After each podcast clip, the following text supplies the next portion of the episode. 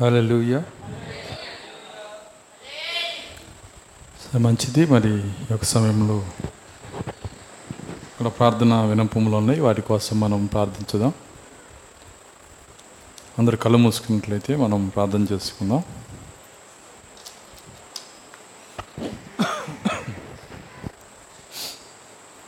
స్తోత్రములు స్తోత్రములు స్తోత్రములు ప్రభు. కృపగల తండ్రిని స్తోత్రాలు చెల్లిస్తున్నాం. ప్రభు యొక్క బుధవారం నీ పాద సన్నిధిలో చేరి ఆయన ఈ రీతిగా మిమ్మల్ని స్థుతించడానికి ఆరాధించడానికి మిమ్మల్ని గణపరచడానికి మీరు ఇచ్చిన సమయాన్ని బట్టి వందనాలు చెల్లిస్తున్నా. మీ దయ కొరకు వందనాలు ప్రభువ. నాయన నేడనే ఈ సమయాన్ని బట్టి మీకు స్థుతులు చెల్లిస్తున్నా. తండ్రి ఈ సమయం లేక దాటిపోయిన వాళ్ళు అనేక మంది ఉన్నారు. అయితే నీ కృపా కనికరము మా పైన చూపించి నీ సన్నిధిలో మమ్మల్ని కూర్చొని వందనాలు చెల్లిస్తున్నా. దేవా కనికరించండి. ప్రభా నాయన తను ఇక్కడ ఉన్న ప్రార్థన విన్నపాల కొరకు మేము ప్రార్థిస్తున్నాం. తండ్రి నాయన ఇక్కడ ఉన్నటువంటి నాయన నీ కుమార్తె ప్రభువ నారాయణమును మీరు జ్ఞాపకం చేసుకునండి. ఆమెకున్న బలహీనత నుంచి కూడా విడుదల మీరు దయచేయండి. సంఘముగా మేము ప్రార్థిస్తున్నాం ప్రభువ సంపూర్ణ స్వస్థత దయచేయండి. నిజదేవుని ఎరగలిగిన శక్తి మీరు దయచేయండి. నిజ ప్రత్యక్షత మీరు దయచేయమని ప్రార్థిస్తున్నాం. ఆమె కొరకు సంఘంగా మేము ప్రార్థిస్తున్నాం ప్రభువ సంపూర్ణ స్వస్థతను మీరు దయచేయండి. దేవా నాయన ఇంకా మీకు మా యేదాస్ గారిని మీరు జ్ఞాపం చేసుకునండి. తన గేదుకున్నటువంటి బలహీనత నుంచి కూడా విడుదల మీరు దయచేయండి. చక్కగా పాలిచ్చుడు సహాయం దయచేయండి. అపాధి కార్యములు అయిపరచమని ప్రార్థిస్తున్నాను దేవా సహాయం దయచేయండి. తండ్రి నాయన నిజంగా ఇంకెవరైతే అవసరతలో బలహీనతలో ఉన్నారో వారి కొరకు నాయన తండ్రి మేము ప్రార్థిస్తున్నాము. వారు తమ చేతులు పైకెత్తుచుండగా ఎతబడిన చేతి వెనకాలన్న ప్రతి అవసరతను మీరు తీర్చండి. ప్రతి అనారోగ్యం మీరు గద్దించండి. నాయన తండ్రి నువ్వు సమస్తము చేయగల దేవుడు. మా విన్నపములన్నీ ప్రభువ మీ సన్నిధిలో భద్రపరిచి సమాధానం దయచేయమని యేసుక్రీస్తు నామములో ప్రార్థించి అడుగుంచున్నాము ఆమె అందరం లేచి నిలబడదాం.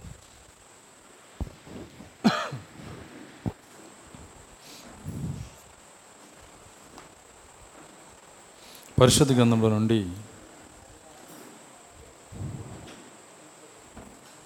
ఫిబ్రవరికి రాసిన పత్రిక పదకొండో అధ్యాయము.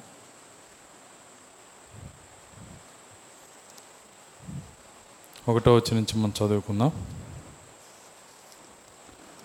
విశ్వాసం అన్నది నిరీక్షించబడి వాటి యొక్క నిజస్వరూపమును అదృశ్యమైనవి ఉన్నవనుటకు రుజువునై ఉన్నది. దానిని బట్టియే పెద్దలు సాక్ష్యము పొందిరి. ప్రపంచములు దేవుని వాక్యం వల్ల నిర్మాణమైనవనియు అందుని బట్టి దృశ్యమైనది కనబ కనబడేడు పదార్థములచే నిర్మించబడలేదని విశ్వాసం చేత గ్రహించుకుంటున్నాము విశ్వాసం బట్టి హేబేలు కయ్యూని కంటే శ్రేష్టమైన బలి దేవునికి అర్పించెను. దేవుడు అతని అర్పణల గురించి సాక్ష్యం ఇచ్చినప్పుడు అతడు ఆ విశ్వాసం బట్టి నీతిమంతుడని సాక్ష్యం పొందాను. అతడు మృతి నందియు ఆ విశ్వాసము ద్వారా మాట్లాడుచున్నాడు. విశ్వాసం బట్టి హానోక మరణం చోడుకున్నట్లు కొనుకోబడెను అతడు కొనుకోబడక మునుపు దేవునికి ఇష్టడై ఉండని సాక్ష్యం పొందాను. కాగా దేవుడు అతను కొనిపోయిన గనక అతడు కనబడలేదు. విశ్వాసం లేకుండా దేవునికి ఇష్టడైనట అసాధ్యము. దేవుని ఎద్దుకు వచ్చేవాడు ఆయన ఉన్నాడనియు. తను వెతుకు వారికి ఫలము దయచేవాడనియు. నమ్మవాలని కదా దేవుడు తన వాక్యం దీవించిన గాక. ప్రార్థించుకుందాం. స్తోత్రములు స్తోత్రములు స్తోత్రములు ప్రభా కృపగల తండ్రి మీ స్తోత్రాలు చెల్లిస్తున్నాం. తండ్రి నాయన యొక్క సమయంలో నీ లేఖన భాగం ఇక్కడ చదవబడి ఉన్నది. దాన్ని మా కొరకు ఇరవండి ప్రభువ. ఈ వాక్యంతో మమ్మల్ని పోషించండి నాయన. ఆ దినమున మన్నాతో పోషించిన దేవుడవు. ఈరోజు నాయన మరుగైన మన్నాతో మమ్మల్ని పోషించే దేవుడవు. మీకే స్థుతులు చెల్లిస్తున్నాము నాయన. నిజంగా నన్ను సిలుచాట్ను మరుగు చేయండి నేను బలహీన నన్ను బలపరిచి ప్రభువ. మీరే మాట్లాడి మీ నామానికి మహిమ తెచ్చుకోమని యేసుక్రీస్తునాలో ప్రార్థించి అడుగుకొంచున్నాము ఆమె కూర్చున్నాం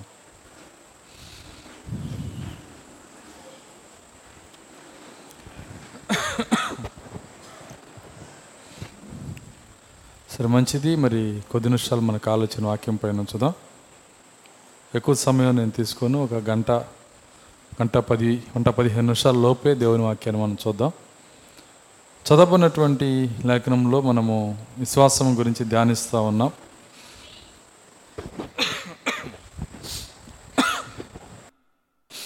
నిజంగా మరి విశ్వాసముని పిలుస్తున్నటువంటి ఆ భాగము మనం విశ్వాసం కాదు కానీ ఆ విశ్వాసము మరి నమ్మకం కాదు కానీ దానికి ఒక ప్రత్యేకమైన అర్థము ఈ వర్తమానంలో దేవుడు పెట్టున్నాడు. వాటర్ వేడి నీళ్ళు ఉంటాయి గ్లాస్. వేడి నీళ్ళు.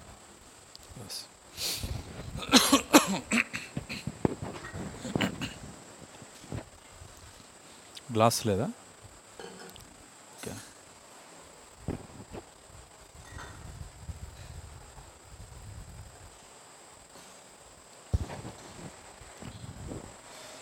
సరే మంచిది. అందరము ఒకసారి దేవుని శృతించుదాం హాలెల్లుయ్యా మరి విశ్వాసం అని ఆయన చెప్పే మరి ఈ మాటకి ఒక ప్రత్యేకమైన భావాన్ని అర్థాన్ని దేవుడు పెట్టున్నాడు. ఏంటి విశ్వాసం అంటే దానికి ప్రవక్త మరి ఒక మాట దానికి జోడించి మాట్లాడుతున్నాడు. ఏమంటున్నాడంటే మరి విశ్వాసమే ఆరవ ఇంద్రియం అన్నాడు ఆయన. విశ్వాసమే ఆరో ఇంద్రియము.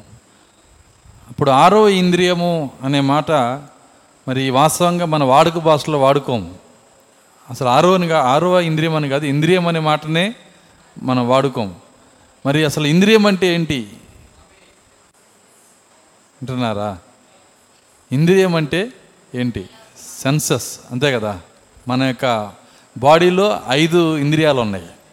ఎన్ని ఉన్నాయండి ఐదు. చూడటం మరి వినటము రుచి చూడటం వింటున్నారా? వాసన చూడటం దాని తర్వాత స్పర్శ. ఐదు ఇంద్రియాలు ఉన్నాయి. నీ లైఫ్ అంతా ఈ ఐదు ఇంద్రియాల్లోనే జరుగుతూ ఉంటుంది. ఈ ఐదు ఇంద్రియాలు కనుక లేకపోతే మరి మనము ఇక్కడున్నా ఒకటే వేరే గ్రహంలో ఉన్నా ఒకటే. అర్థమవుతుందా? ఎక్కడున్నా ఒకటే. ఈ ఐదు ఇంద్రియాలు ఉండబట్టే మనము సహవాసాన్ని చేయగలుగుతున్నాం.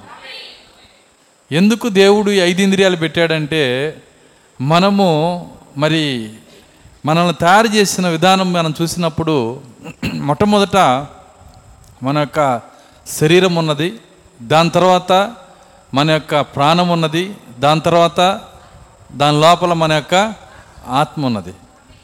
మరి ఈ యొక్క ఆత్మ దేవుడు విశ్రమించే స్థలము. ఆత్మ ఏంటంటే విశ్రాంతి బెడ్రూమ్ అన్నమాట. ఒక మాటలో చెప్పాలంటే అది బెడ్రూమ్. మరి ప్రాణము మరి అది వంటగది లాంటిది. వంటగది. ప్రాణం ఏంటో కాదు వంటగది. వంటగదిలో రకరకాల రోజు వండుకొని తింటుంటాం కదా. సో ఈరోజు ఏం వండుదాం? ఎవరి సంగతి వండుదాం? అర్థం కాదా? ఎవరి సంగతులైనా వండుతూ ఉంటాం. కానీ క్రి యేసుక్రీస్తు సంగతులు వండితే ఆ ఇల్లు ధన్యమైంది. అర్థమవుతుందా?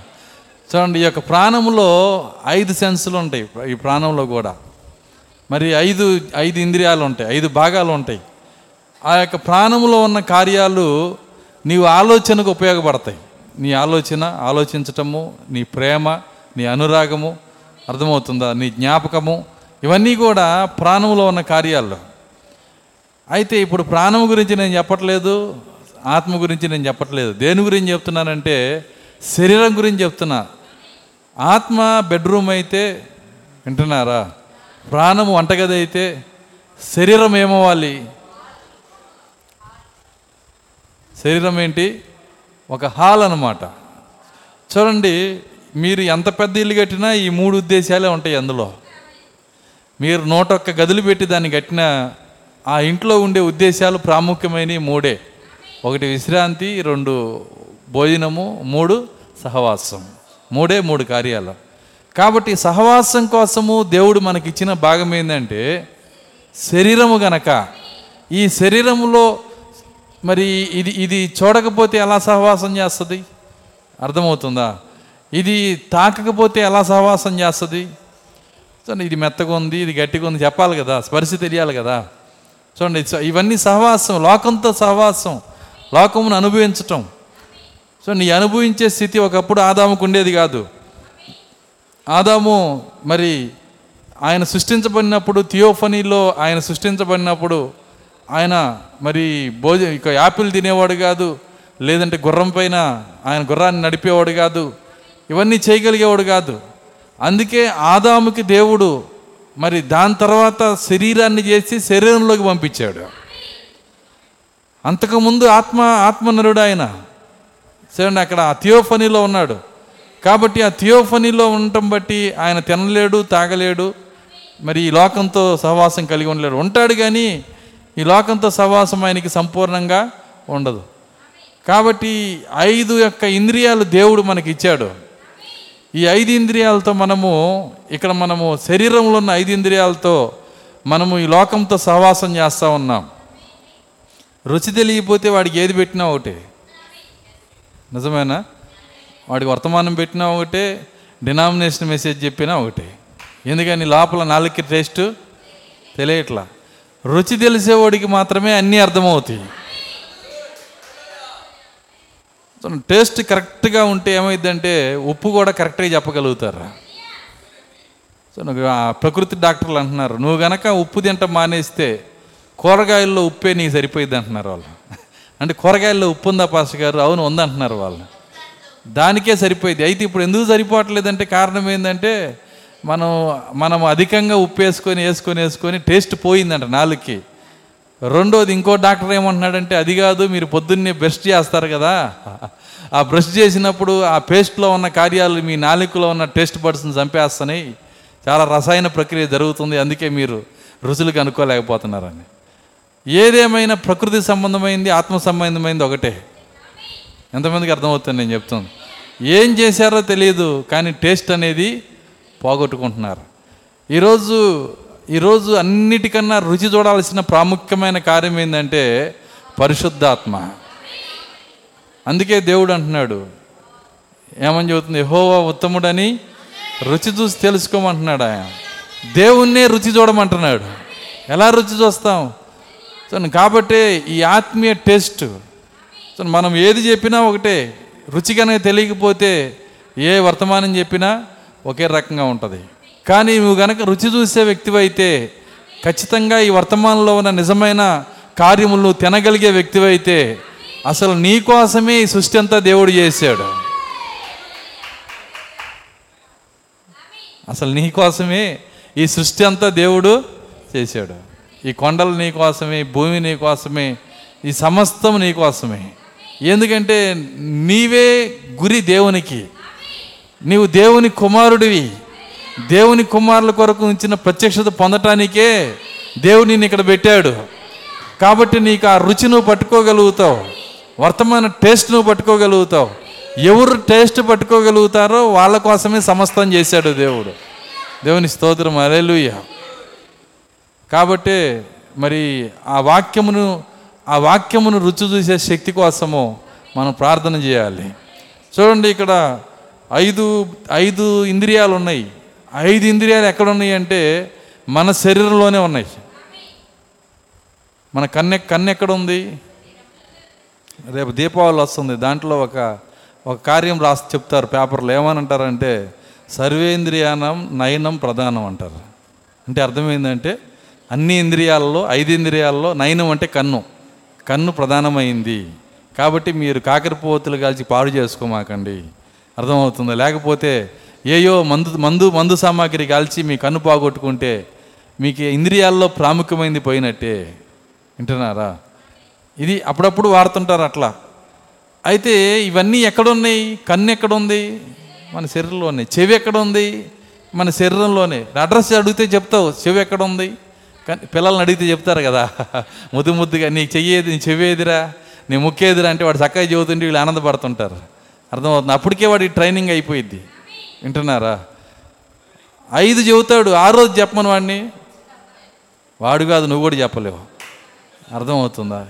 దేవుడు అంటున్నాడు ఆరో ఇంద్రియం మనకుందని. ఆరో ఇంద్రియం మనకుంది. ఏంటి ఆరో ఇంద్రియము? ఇంద్రియము అంటే శరీరంలో ఉండే ఒక భాగం. ఇంద్రియం అంటే శరీరంలో ఉండే ఒక భాగం. అప్పుడు ఆరోది కూడా ఎక్కడ ఉండి ఉండాలి? శరీరంలోనే ఉండాలి. ఎక్కడ? పాస్టర్ గారు నా పొట్టలో ఉందండి. పొట్టలో ఉండదు అది. అర్థమవుతుందా? పొట్టలో ఉన్న తలలోనే ఉండేది కాదు అది. అది ఎక్కడుందో కనుక్కోవాలి. ఎందుకంటే ఇంద్రియము శరీరంలోనే ఉంటుంది. వింటున్నారా? ఖచ్చితంగా శరీరంలోనే ఉంటుంది ఇంద్రియం అంటే. ఇంద్రియం అంటేనే శరీరంలో ఉండేది కార్యం. సెన్స్. అర్థమవుతుంది. శరీరం లేకుండా సెన్స్ ఎక్కడి నుంచి వస్తుంది? మరి అయితే అది ఎక్కడుంది? అర్థమవుతుందా? దాన్ని మనము ఆలోచన చేసినప్పుడు ఎందుకంటే ప్రవక్త ఏమంటున్నాడంటే విశ్వాసమే ఆరో ఇంద్రియం అంటున్నాడు. విశ్వాసమే ఆరో ఇంద్రియం. అప్పుడు ఈ ఆరో ఇంద్రియం ఎక్కడుండి ఉండాలి అని మీరు పరీక్ష చేస్తే ఆ ఆరో ఇంద్రియం ఉన్న స్థలం ఏదో కాదు. వింటున్నారా? జాగ్రత్తగా గమనించండి. మనము మనకు మనకి శరీరం ఒకటి ఉంది ఓకే. కానీ ఇదే మన పరిపూర్ణ శరీరం కాదు. దేవుని పిల్లలకి వరికి. దేవుని పిల్లల వరికి నేనేం చెప్తున్నానంటే దేవుని పిల్లలకి ఉన్న ఈ శరీరమే పరిపూర్ణ శరీరము కాదు. ఈ పిల్ల దేవుని పిల్లలకి ఇంకొక శరీరం కూడా ఉంది. అదే కదా రెండో కొరంది ఐదో అధ్యాయంలో చెబుతున్నాడు. సార్ చదవండి.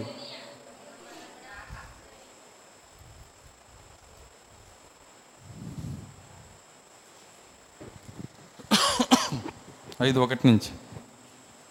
భూమి మీద భూమి మీద మన గుడారమైన మన గుడారమైన ఈ నివాసము ఈ నివాసము శిథిలమైపోయినను శిథిలమైపోయినను చేతి పని కాక చేతి పని కాక దేవుని చేత కట్టబడినది దేవుని చేత కట్టబడినదియు నిత్యమైనదియునైన నిత్యమైనదినైన నివాసము నివాసము. పరలోకమందు చూడండి ఇది శిథిలమయ్యే దీన్ని ఏమన్నాడు? నివాసము. అర్థమవుతుందా? మరి పరలోకంలో ఉన్న దాని పేరు? నివాసము. అంటే రెండు శరీరాల నివాసం అంటే శరీరం. పరలోకంలో మనకు ఒక శరీరం ఉందంట. పరలోకంలో మనకు ఒక శరీరం ఉంది. చూడండి భూమి పైన మనకు ఒక శరీరం ఉంది. అదే సమయంలో పరలోకంలో మనకు ఒక శరీరం ఉంది. ఇప్పుడు ఆరో దాన్ని ఈ శరీరంలో ఎతకమాకండి మీకున్న ఇంకొక శరీరం ఉందే. దానిలో వెతకండి. అర్థమైందా నేను చెప్పింది? ఆరోది ఎక్కడ ఉంటుంది ఈ శరీరంలో ఉండదు. నీకు నీకు దేవుడు మరొక శరీరం ఇస్తే నేనేం చెబుతున్నాను? ఇస్తే అంటున్నా. అందరికి ఉండదు ఇది. కేవలము దేవుని యొక్క వాక్య వధువుకు మాత్రమే ఉంటుంది. ఆయన యొక్క సొంత పిల్లలకు మాత్రమే ఉంటుంది. మరి వాళ్ళకి దేవుడు ఆ యొక్క థియోఫనీని ఇచ్చినప్పుడు ఆ శరీరం పేరు థియోఫనీ. ఎందుకంటే నేను కొత్త వాళ్ళు కూడా మళ్ళీ సబ్జెక్టులో రావడానికి ముందుకి వెనక్కి వెళ్తుంటాను నేను. జాగ్రత్తగా గమనించండి. మరి ఆ యొక్క దేవుడు ఆ శరీరమును గనక ఇస్తే ఆ శరీరము ఇచ్చిన వాళ్ళకి మాత్రమే ఆ విశ్వాసం వారిలో ఉంటుంది. దేవుడు చెప్పే నిజ విశ్వాసం వారిలో ఉంటుంది. ఎందుకంటే విశ్వాసం ఏంటి? ఇప్పుడు మీరు చెప్పండి. ఆరో ఇంద్రియం. ఆ ఇంద్రియం ఎక్కడ ఉంది? ఒక శరీరంలో ఉంది. ఆ శరీరం ఎక్కడ ఉంది? అది పరలోకంలో ఉంది. అది అందరికి ఉందా? అందరికి లేదు. ఎవరైతే దేవుని యొక్క వాక్య వధువులో ఉన్నారో వాళ్ళకి మాత్రమే ఆ శరీరము ఆ శరీరంలో ఆరో ఇంద్రియం ఉంటాయి. కాబట్టి విశ్వాసం అనేది ఆరవ ఇంద్రియము. ఆ ఆరవ ఇంద్రియము దేవుడిచ్చినప్పుడు ఆ యొక్క మరి థియోఫని దేవుడిచ్చినప్పుడు దాంతో నీ యొక్క బయలుపాటు నువ్వు పొందుకుంటా ఉంటావు. నీ ప్రత్యక్షత నువ్వు పొందుకుంటా ఉంటావు. నీవు ఆ శరీరంలో ఆ శరీరం యొక్క మరి ఆ శరీరంలో జరిగే కార్యాలని కూడా నీ ఆత్మకి అది ప్లస్ అవుతుంటుంది. సరే మీకు ఇది అర్థమవటానికి చెప్తాను. చూడండి మనము ఈ ఈ రో- ఒక- ఒక ఒక పొలంలో మనం వెళ్తున్నప్పుడు మనం కర్ర తీసుకొని బ్యా టార్చ్ లైట్ తీసుకొని వెళ్తున్నాము. అంతలో మెలికలు తిరుగుతూ పాము వెళ్తుంది. దాన్ని కళ్ళు చూడబట్టి మన శరీరానికి మన ఆత్మకి లోపల సేఫ్టీ. ఎందుకంటే చూసింది అక్కడ. వెంటనే మనం ఏం చేస్తామంటే ఆగిపోతాం. అటు వెళ్ళకుండా. లేదు దగ్గరగా వస్తే దాన్ని కొట్టి చంపేస్తాం. దేనివల్ల సా- సాధించాం దాన్ని? ఆత్మరక్షణ. దాని పేరేందండి? ఆత్మరక్షణ. ఓకే. ఇప్పుడు ఐదు ఇంద్రియాల్లో ఒక ఇంద్రియం పనిచేయటం వలన ఆత్మరక్షణ పొందాడు ఈ భూమి మీద. ఇప్పుడు అదేవిధంగా ఆరో ఇంద్రియం కూడా పనిచేస్తే అప్పుడు ఏదో మన ఆత్మకి ఏదో దొరకాలి కదా. మన ఆత్మకి పొందాల్సిన కార్యం ఏదో ఉంది కదా. ఆరో ఇంద్రియం కూడా పనిచేస్తే ఏం దొరికింది మనకి ఆరో ఇంద్రియం పనిచేస్తే? వింటున్నారా? నిజ విశ్వాసం వస్తుంది మనకి. అందుకే ప్రవక్త మాట చెప్పింది విశ్వాసం అంటే నమ్మకం కాదు కానీ దేవుడు చేయబోయేది నీకు ముందుగా తెలిసేదే. విశ్వాసం అని చెప్పాడు ఆయన. దేవుడు ఏం చేయబోతున్నాడో అది నీకు ముందుగా తెలిసిద్ది అన్నాడు ముందుగా జరిగేదాన్ని నీకు దేవుడు తెలియజేయటమే రేపు జరిగేదాన్ని దేవుడు నీకు తెలియజేయటమే విశ్వాసం. అయితే దీన్ని మనం ఎలా పట్టుకోగలుగుతాం? మనకి ఆరో ఇంద్రియం ఉంటేనే పట్టుకోగలుగుతాం. ఆరో ఇంద్రియం లేదనుకో వాడు బీటీహెచ్ చేసినా సీటీహెచ్ చేసినా డీడీ చేసినా ఈ వాక్యం చెప్తున్నప్పుడు ఈ వర్తమానం చెబుతున్నప్పుడు వాడికి ఏమీ అర్థం కాదు. గందరగోళంగా ఉంటుంది వాడికి. ఎందుకంటే దాని కొరకు అది నిర్మించబడలేదు. దాన్ని పట్టుకునే ఆరో ఇంద్రియం దానికి లేదు. ఆ వ్యక్తికి లేదు. ఇంద్రియ లోపం వలన వచ్చే నష్టాన్ని ఎవరూ భర్తీ చేయలేరు. అర్థమవుతుందా నేను చెబుతుంది? ఇంద్రియ లోపం వలన వచ్చే నష్టాన్ని ఎవరు భర్తీ చేయలేరు. ఒకడు చెవిటివాడిగా ఉన్నాడు. వాడి దగ్గర ఫ్లూట్ తీసుకొని వాయించినా శంఖం వాయించినా మనకేమీ తెలియదు అర్థమవుతుందా? ఆ లోపాన్ని మనం భర్తీ చేయలేం. మరి ఫ్లూట్ తీసుకొని బాగా వాయించిన తర్వాత ఎట్లా ఉందంటే వాడు వాయించక ముందు ఫేస్ ఎట్ట పెట్టాడో తర్వాత కూడా అలాగే పెడతాడు. ఎంతమందికి అర్థమవుతుంది నేను చెప్తుంది? ఎందుకంటే ఆ ఇంద్రియ లోపమును భర్తీ చేయటం అనేది ఎవరి వలన కానీ అప్పుడు భూ సంబంధమైన ఇంద్రియ లోపమును ఎవరూ భర్తీ చేయలేకపోతే ఆత్మ సంబంధమైన ఇంద్రియ లోపాన్ని లో- ఆ లోపాన్ని ఎవరు భర్తీ చేయగలరు? కాబట్టే ఆ ఇంద్రియము లేని వ్యక్తులు మరి ఈ యొక్క వర్తమానం తాకక ముందు ఎలా ఉంటారో తాకినా కూడా అలాగే ఉంటారు. దేవుడు మాట్లాడక ముందు ఎలా ఉంటారో మాట్లాడినా కూడా అలాగే ఉంటారు. ఎందుకంటే ఆ ఇంద్రియం పనిచేయట్లేదు కనుక అసలు ఇంద్రియం లేదు కనుక ఆ ఇంద్రియం యొక్క లోపాన్ని ఎవరు సరిచేయలేరు. కాబట్టి ఎవరికైతే ఆ ఇంద్రియం ఉందో వాళ్ళ వాళ్ళకు ఉన్నంత కృప ఈ లోకంలో ఎవరికీ లేనట్టే. ఈరోజు మన కృప ఏంటో కాదు ఆ ఇంద్రియమే. దేవుని స్తోత్రం అలెలుయ్య అంతేకాదు దేవుడు దేవుడు ఆ యొక్క థియోఫనీ గురించి ఏమంటున్నాడంటే ఆయన ఆయన మనకున్న మన కా మనకు రావలసిన ఆస్తి అంతా మనకు రావాల్సిన హక్కు అంతా అందులో పెట్టేశాడంట. ఆ థియోఫనీలోనే ఉంది. మన సమస్తం అందులోనే ఉంది. మన హక్కు అందులోనే ఉంది. మనము ఈ లోకమును పరిపాలించేది కూడా అందులోనే ఉంది. మన స్థానంలో మనం కూర్చునేది కూడా అందులోనే ఉంది. కాబట్టి అది మన లోపలికి వస్తేనే మనం ఏదైనా చేయగలుగుతాం. నువ్వు ఎంత ప్రార్థనా పరుడు అయినా నువ్వు ఎంతగా నువ్వు మరి ఈ లోకంలో నువ్వు ఎంతగా దేవునికి దగ్గరగా జీవించినా మరి నువ్వు కూర్చుంటే నీ కాళ్ళకు దోమలు కొడతానే ఉంటాయి. అర్థం కాల? దోమలు కూడా నీ మాట ఏనో కానీ నువ్వు ఎప్పుడైతే నీ యొక్క థియోఫన్లోకి వెళ్తావో వింటున్నారా? నీ థియోఫన్లోకి నువ్వు వెళ్ళినప్పుడు దోమలతో నువ్వు మాట్లాడవచ్చు వింటున్నారా? ప్రతి దాన్ని నువ్వు ఆజ్ఞాపించవచ్చు ఏది నీ ఆజ్ఞని మేరలేదు. హక్కు పత్రం అంతా దాంట్లోనే పెట్టేశాడు ఆయన. నీ హక్కు నీ శక్తి నీ సమస్తం అందులో పెట్టేశాడు. కాబట్టి ఈ కార్యాలు దేవుడు మాట్లాడుతున్నప్పుడు మనం కేవలం తలకై ఊపి వాళ్ళగా కాకుండా కృతజ్ఞత స్థుతి చెల్లించే వాళ్ళగా ఉండాలి? ఏదైనా ఒక కార్యం దేవుడు మనతో మాట్లాడాలంటే లోతులకి ఆయన తీసుకెళ్ళాలంటే దేవునికి మనం కృతజ్ఞత స్థుతులు చెల్లించాలి. ప్రభువా ఇలాంటి కార్యాలు మాకు తెలియజేసినందుకు వందనాలు. నాకు థియోఫని ఇచ్చినందుకు స్తోత్రాలు. చూడండి ఆరవ ఇంద్రియాన్ని దేవుడు మనకి ఇచ్చాడు అనగా విశ్వాసాన్ని ఇచ్చాడు. ఎవరికి ఆరో ఇంద్రియం ఉంటుందో వాళ్ళే విశ్వాసులు. ఎవరు గట్టిగా నమ్మారని చెప్పినా దేవుడు దాన్ని తీసుకోడు. అర్థమవుతుందా? ఎందుకంటే గట్టిగా నమ్మటము ఓటుగా నమ్మటం అనేది లేనే లేదు. అది కాదు దేవునికి కావలసింది. దేవునికి కావలసింది ఏంటంటే నిజమైన ఆరో ఇంద్రియం కనుక ఉంటే ఆ వ్యక్తి పరలోకం చేత బలపరచబడతాడు. దేవదూతల ద్వారా బలపరచబడతాడు. ఆ యొక్క మేఘముల ద్వారా బలపరచబడతాడు. దేవుని స్వరము దేవుని స్వరము ద్వారా బలపరచబడతాడు. ఇవన్నీ కూడా ఆరో ఇంద్రియం ఉంటేనే వినగలుగుతాడు. లేదంటే ఎంత మాత్రం కూడా వినలేడు. ఎందుకంటే నేను ఇందాక చెప్పాను ఇంద్రియ లోపమును పోడ్చగలిగిన శక్తి దేనికి లేదు. భూ సంబంధమైన ఇంద్రియం లోపము ఉంటేనే దాన్ని భర్తీ చేయగలిగింది ఏది లేదు. అదేవిధంగా ఆత్మ సంబంధమైన ఆ గొప్ప ఆరో ఇంద్రియం లేకపోతే దానిని బైబిల్ ట్రైనింగ్ భర్తీ చేయలేదు. నీ జ్ఞానము భర్తీ చేయలేదు నీ తెలివితేటలు భర్తీ చేయలేవు ఎన్నున్నా ఆ ఆరో ఇంద్రియానికి సాటిగా రానే రాలేవు. ఎన్నైనా ఉండేవండి ఆరో ఇంద్రియానికి సాటి రానే రాలేవు. కాబట్టి ఆరో ఇంద్రియము చేసే పని చాలా ప్రాముఖ్యమైంది. మరి అది గనక మన జీవితంలో ఉంటే ఆరో ఇంద్రియం గనక మనం గనక కలిగి ఉంటే మనము దేవుని స్వరాన్ని వినగలుగుతాము దేవుని చిత్తాన్ని తెలుసుకోగలుగుతాము.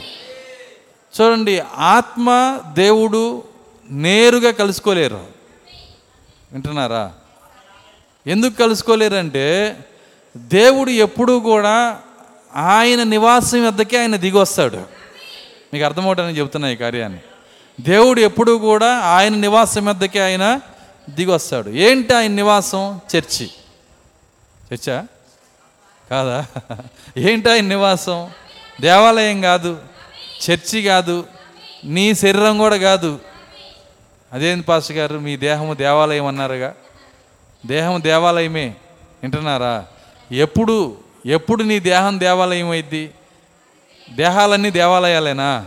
చూడండి దానికి ఒక ప్రాసెస్ ఉంది. ఆ ప్రాసెస్లో భాగమే నేను చెప్తున్నాను.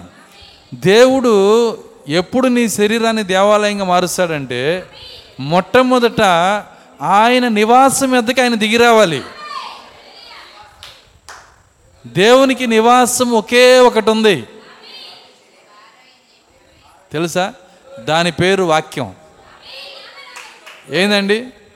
దేవుడు వాక్యంలో ఉంటాడు. వాక్యంలో మాత్రమే నివసిస్తాడు. కాబట్టి వాక్యములో ఉండే దేవుడు వాక్యంలోకి వస్తేనే అప్పుడే మనతో ఆయన సహవాసం చేయగలుగుతాడు.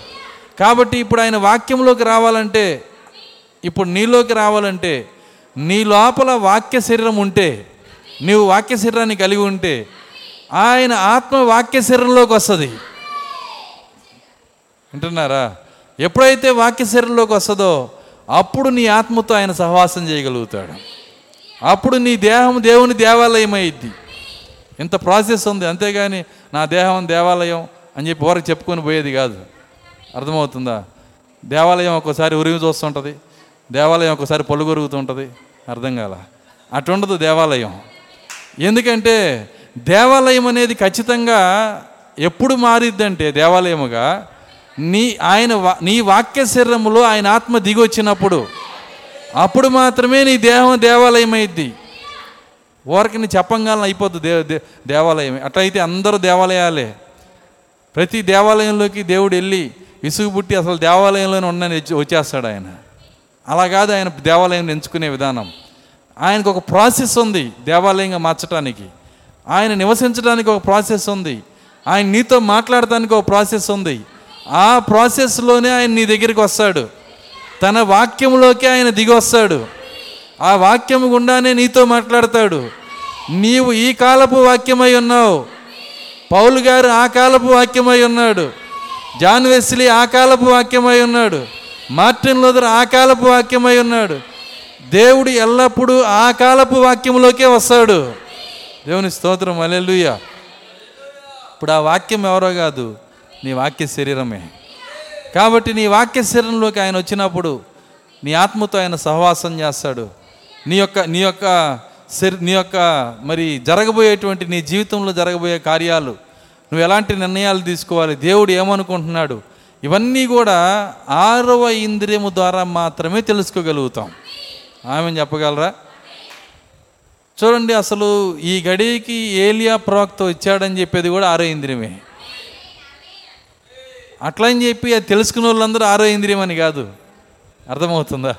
ఎందుకంటే ఏలియా వచ్చాడని అందరు గంటాపదంగా చెబుతుంటే ఈ గడికి మలాకి నాలుగు నెరవేరిందని చెబుతుంటే విని వచ్చేవాళ్ళు ఉంటారు. కానీ అదే సమయంలో మరి దాన్ని దాన్ని అంగీకరించి దాన్ని యథార్థంగా బయలుపాటు ద్వారా పొందే వధువు కూడా ఇక్కడే ఉంటుంది. రెండు కార్యాలు ఉన్నాయి. జస్ట్ తెలుసుకునేది వేరు ప్రత్యక్ష ద్వారా వచ్చేది వేరు. చూడండి ఆ ప్రత్యక్ష ద్వారా వచ్చినప్పుడు వాళ్ళు ఎలా ఉంటారంటే ప్రత్యక్ష ద్వారా వచ్చినటువంటి వ్యక్తి వాళ్ళకి ఎదురు ఏది నిలబడలేదు. దేవునికి వ్యతిరేకమైన ఏ కార్యం వాళ్ళ ముందు నిలబడలేదు. ఎందుకంటే వాళ్ళు ప్రత్యక్ష ద్వారా వచ్చారు గనక ప్రతి వాక్యం వాళ్ళకి తెరవబడుతుంది. ప్రతి లేఖనం వారికి తెరవబడుతుంది. దేవుని చిత్తం వాళ్ళకి బయలుపరచబడుతుంది. వారి ముందు ఏది నిలబడలేదు. వాళ్ళు వాళ్ళు ఎంత కష్టమైన ఆజ్ఞనైనా జీవితంగా మార్చగలుగుతారు. ఎంత కష్టమైన ఆజ్ఞనైనా జీవితంగా మార్చగలుగుతారు. తన ప్రవక్త చాలా కార్యాలు చెప్పాడు ఆయన. ఆయన చెప్పిన కొన్ని పెరాలు చెప్పి నేను వెళ్తాను.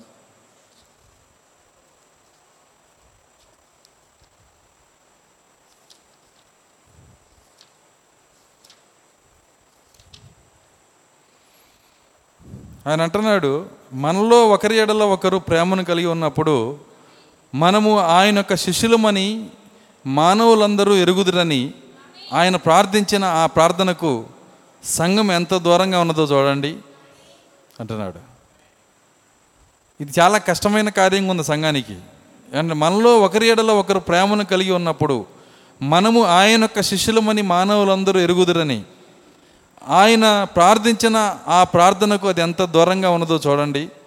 ఒకరి ఎడల ఒకరు ప్రేమను కలిగి ఉండటకు బదులుగా మనము ఒకరితో ఒకరు పోట్లాడుకొనుచున్నాము మనము ఒకరిని ఒకరు ద్వేషించుకొనుచున్నాము ఎందుకనగా కొన్ని విషయములు మనము అంగీకరించలేకపోవటం వలననే మరియు మనము బయటికి వెళ్ళి ప్రతి ఒక్కరిని నిందించుతున్నాము. అర్థమైందా?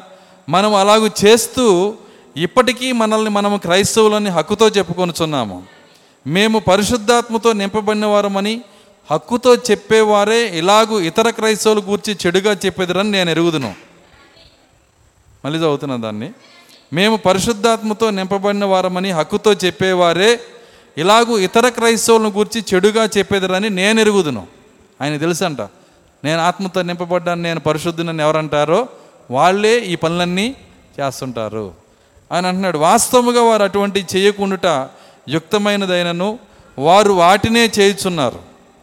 ఇప్పుడు సహోదర సహోదరులారా మనం అటువంటి ఆత్మను కలిగి ఉండిన ఎడల అసలు మనం ఇంకా క్రైస్తవులమే కాలేదనే తలంపును మనం మనసులో కలిగి ఉందాము. ఇలాంటి స్థితి కనుక మనకు ఉంటే మనం మొట్టమొదటి అసలు క్రైస్తవులం కాలేదంట. అర్థమవుతుందా? ఒకరినొకరు నిందించుకోవటము అరుచుకోవటము తిట్టుకోవటం నింద ఆ యొక్క వాళ్ళలో రంధ్రాలు కనుక్కోవటం ఇవన్నీ కూడా మన లోపల ఉంటే అసలు మనం క్రైస్తవులమే కాలేదంటున్నాడు ఎందుకంటే దేవుడు కనుక మనల్ని అలాగ చూస్తే ఒకవేళ మన మనము కొలిసిన అదే కొలతో దేవుడు మనల్ని కొలిస్తే దేవుడు మనల్ని ఎప్పుడూ ఇసిరేసేవాడు అంట. దేవుడు మనకేమో అద్భుతమైన కృపనివ్వాలి మనం ఇతరులకేమో అద్భుతమైన పాయిజన్ ఇవ్వాలి. అదే? అర్థమవుతుందా?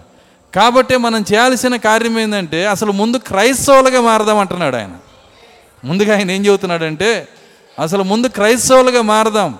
ఈ నడిపింపంతా వచ్చేది ఆ ఆరవ ఇంద్రియం ఉంటేనే. లేకపోతే ఈ నడిపింపంతా మనం పొందలేము. ఎక్కడో చోట పక్కకి వెళ్ళిపోతుంటాము. ఎందుకంటే ఏదో విషయంలో తప్పిపోతుంటాము. తప్పిపోయి సంతోషపడుతుంటాము. పెద్ద సమస్య ఏంటంటే తప్పిపోయి సంతోషపడుతుంటాము. అయ్యో తప్పిపోయామే అని బాధలో ఉండము. చాలామంది చేసే కార్యాలు అవే. చూడండి హ్యాపీగా దేవునికి దూరంగా వెళ్ళిపోయి దేవుని నిసిరేసి మరి ఘోరంగా జీవించే వాళ్ళు ఉన్నారు. వాళ్ళ జీవితంలో భయము కానీ ఏమాత్రం కానీ దేవుని గురించిన మరి వేదన కానీ ఏమీ ఉండదు. చూడండి చాలామంది ఆ విధంగా సంతోషంగా వెళ్ళిపోతూ ఉన్నారు. అయితే నిజముగా మనకి దేవుడు కృప ఇస్తే నిజముగా థియోఫని మనలో ఉంటే ఎక్కడ మనల్ని జారిపోనివాడు ఆయన. ప్రతి కార్యమును సరిచేస్తాడు. ప్రవక్త అంటున్నాడు ఈ వర్తమానంలో. ఏమన్నాడు మనము క్రైస్తవులుగా మారవలసి ఉన్నది అంటున్నాడు. క్రైస్తవులుగా మారము క్రైస్తవులుగా మారాలంటే ఏం చేయాలి? ఆయన అంటున్నాడు. మొట్టమొదట మనం ఆయన శిష్యులుగా ఉండాలి. లేఖనం చెప్తుంది మీరు ఒకరినొకరు ప్రేమించుకోవటం వలన ఆయనకు శిష్యులు అవుతారని ఉందా? మనం శిష్యులమని లోకము గుర్తించాలంటే ఒకరినొకరు ప్రేమించుకోవటం వల్ల అన్నాడు ఆయన.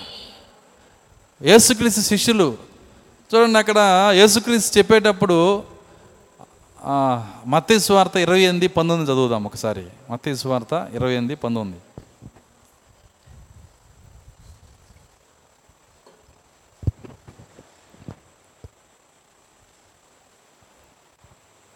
కాబట్టి మీరు వెళ్ళి కాబట్టి మీరు వెళ్ళి సమస్త జనులను సమస్త జనులను శిష్యులుగా చేయుడి. శిష్యులుగా చేయుడి. ఆయన ఏమంటున్నాడంటే మీరు వెళ్ళి సమస్త జనులను శిష్యులుగా చేయుడి. సమస్త జనులను మీరు క్రైస్తవులుగా చేయుడి సమస్త జనులను పరిశుద్ధులుగా చేయడం చెప్పలా? ఏం చేయమన్నాడు ఆయన? శిష్యులుగా చేయుడి. ఆయన ఇచ్చిన ఆజ్ఞ అది. శిష్యుడంటే ఎవరు? ఆయన అంటున్నాడు మరి లేఖనంలో. ఏమంటున్నాడు? మనలో ఒకరి ఎడలో ఒకరు ప్రేమను కలిగి ఉన్నప్పుడు మనము ఆయన యొక్క శిష్యులమని మనం అందరము ఎరుగుదురము మనం మనము ఆయన యొక్క శిష్యులుగా మారుతున్నాం. ఎప్పుడు? ఎప్పుడండి? ఒకరినొకరము ప్రేమించినప్పుడు. పాస్ గారు నేను ఎంతగా ప్రేమిస్తానో నా సహోదరులు నీకేం తెలుసు? కొంతమంది చెబుతారు నా సహోదరిని ఎంతగా ప్రేమిస్తానో? నాకు ఇష్టమైన సహోదరుని. నాకు ఇష్టమైన సహోదరుని. ఇష్టమైన కష్టమైన ఆయన చెప్పాలి ఆయన? ఆయన ఏమన్నాడు శత్రువుని ప్రేమించమన్నాడు ఆయన. ఏం చెప్పాడు ఆయన? శత్రువుని కూడా ప్రేమించమన్నాడు. ఎవరు అలాగ ప్రేమించగలిగిన స్థితిలోకి వస్తారో అంటున్నారా వాళ్ళు ఆయన శిష్యులు అవుతారు ఆయన యొక్క శిష్యులు అవుతారు కాబట్టి దేవుడు చేయమంది ఎవరినంటే శిష్యుల్ని. శిష్యులంటే గురువు ఏం చెప్పాడో దాన్నే చేస్తారు. గురువుగారు చెప్పింది చెప్పినట్టు చేసుకున్న పోయేవాడే శిష్యుడు. వింటున్నారా? ఒక్కోసారి అర్థం చేసుకోలేకపోవచ్చు గురువుగారు చెప్పింది. అయినా పర్వాలా? చెప్పింది చెప్పినట్టు చేస్తే వాడే శిష్యుడు. అర్థం దేవుడు వాడిని సరి చేస్తాడు. ఎంతమంది చెప్పాను నేను ఒకసారి ఒక గురువుగారు చెప్పారు అందరిలో దేవుడు ఉన్నాడని. అందరిలో దేవుడు ఉన్నాడు. అప్పుడు శిష్యుడు అనుకున్నాడంట అందరిలో ఉన్నాడని చెప్పాడు కాబట్టి నేను నమ్ముతున్నా అనుకున్నాడంట. అనుకొని ఏమైందంటే ఒక ఏనుగు పిచ్చిపట్టి పరిగెత్తుకుంటా వస్తుంటే పైన మావటి అంకుశం తీసుకొని పొడుస్తూ దాన్ని కంట్రోల్ చేస్తున్నాడు. అంకుశం అంటే దాన్ని పొడిచి కంట్రోల్ చేసేది. అప్పుడు ఆయన కేకేశాడు. అయ్యా కొద్ది తప్పుకోండి ఏనుగు మీ మిమ్మల్ని ఇసిరేస్తుంది. ఆయన అన్నాడు లేదు ఏనుగులో దేవుడు ఉన్నాడు నన్ను ఏం చేయదన్నాడంట. గురువుగారు ఎట్ట చెప్పాడో అట్లాగే తీసుకున్నాడు. కొద్దిగా ముందుకెళ్ళేటప్పటికి ఏమైందంటే ఆ ఏనుగు ఆయన తీసుకొని ఇసిరేసిందంట.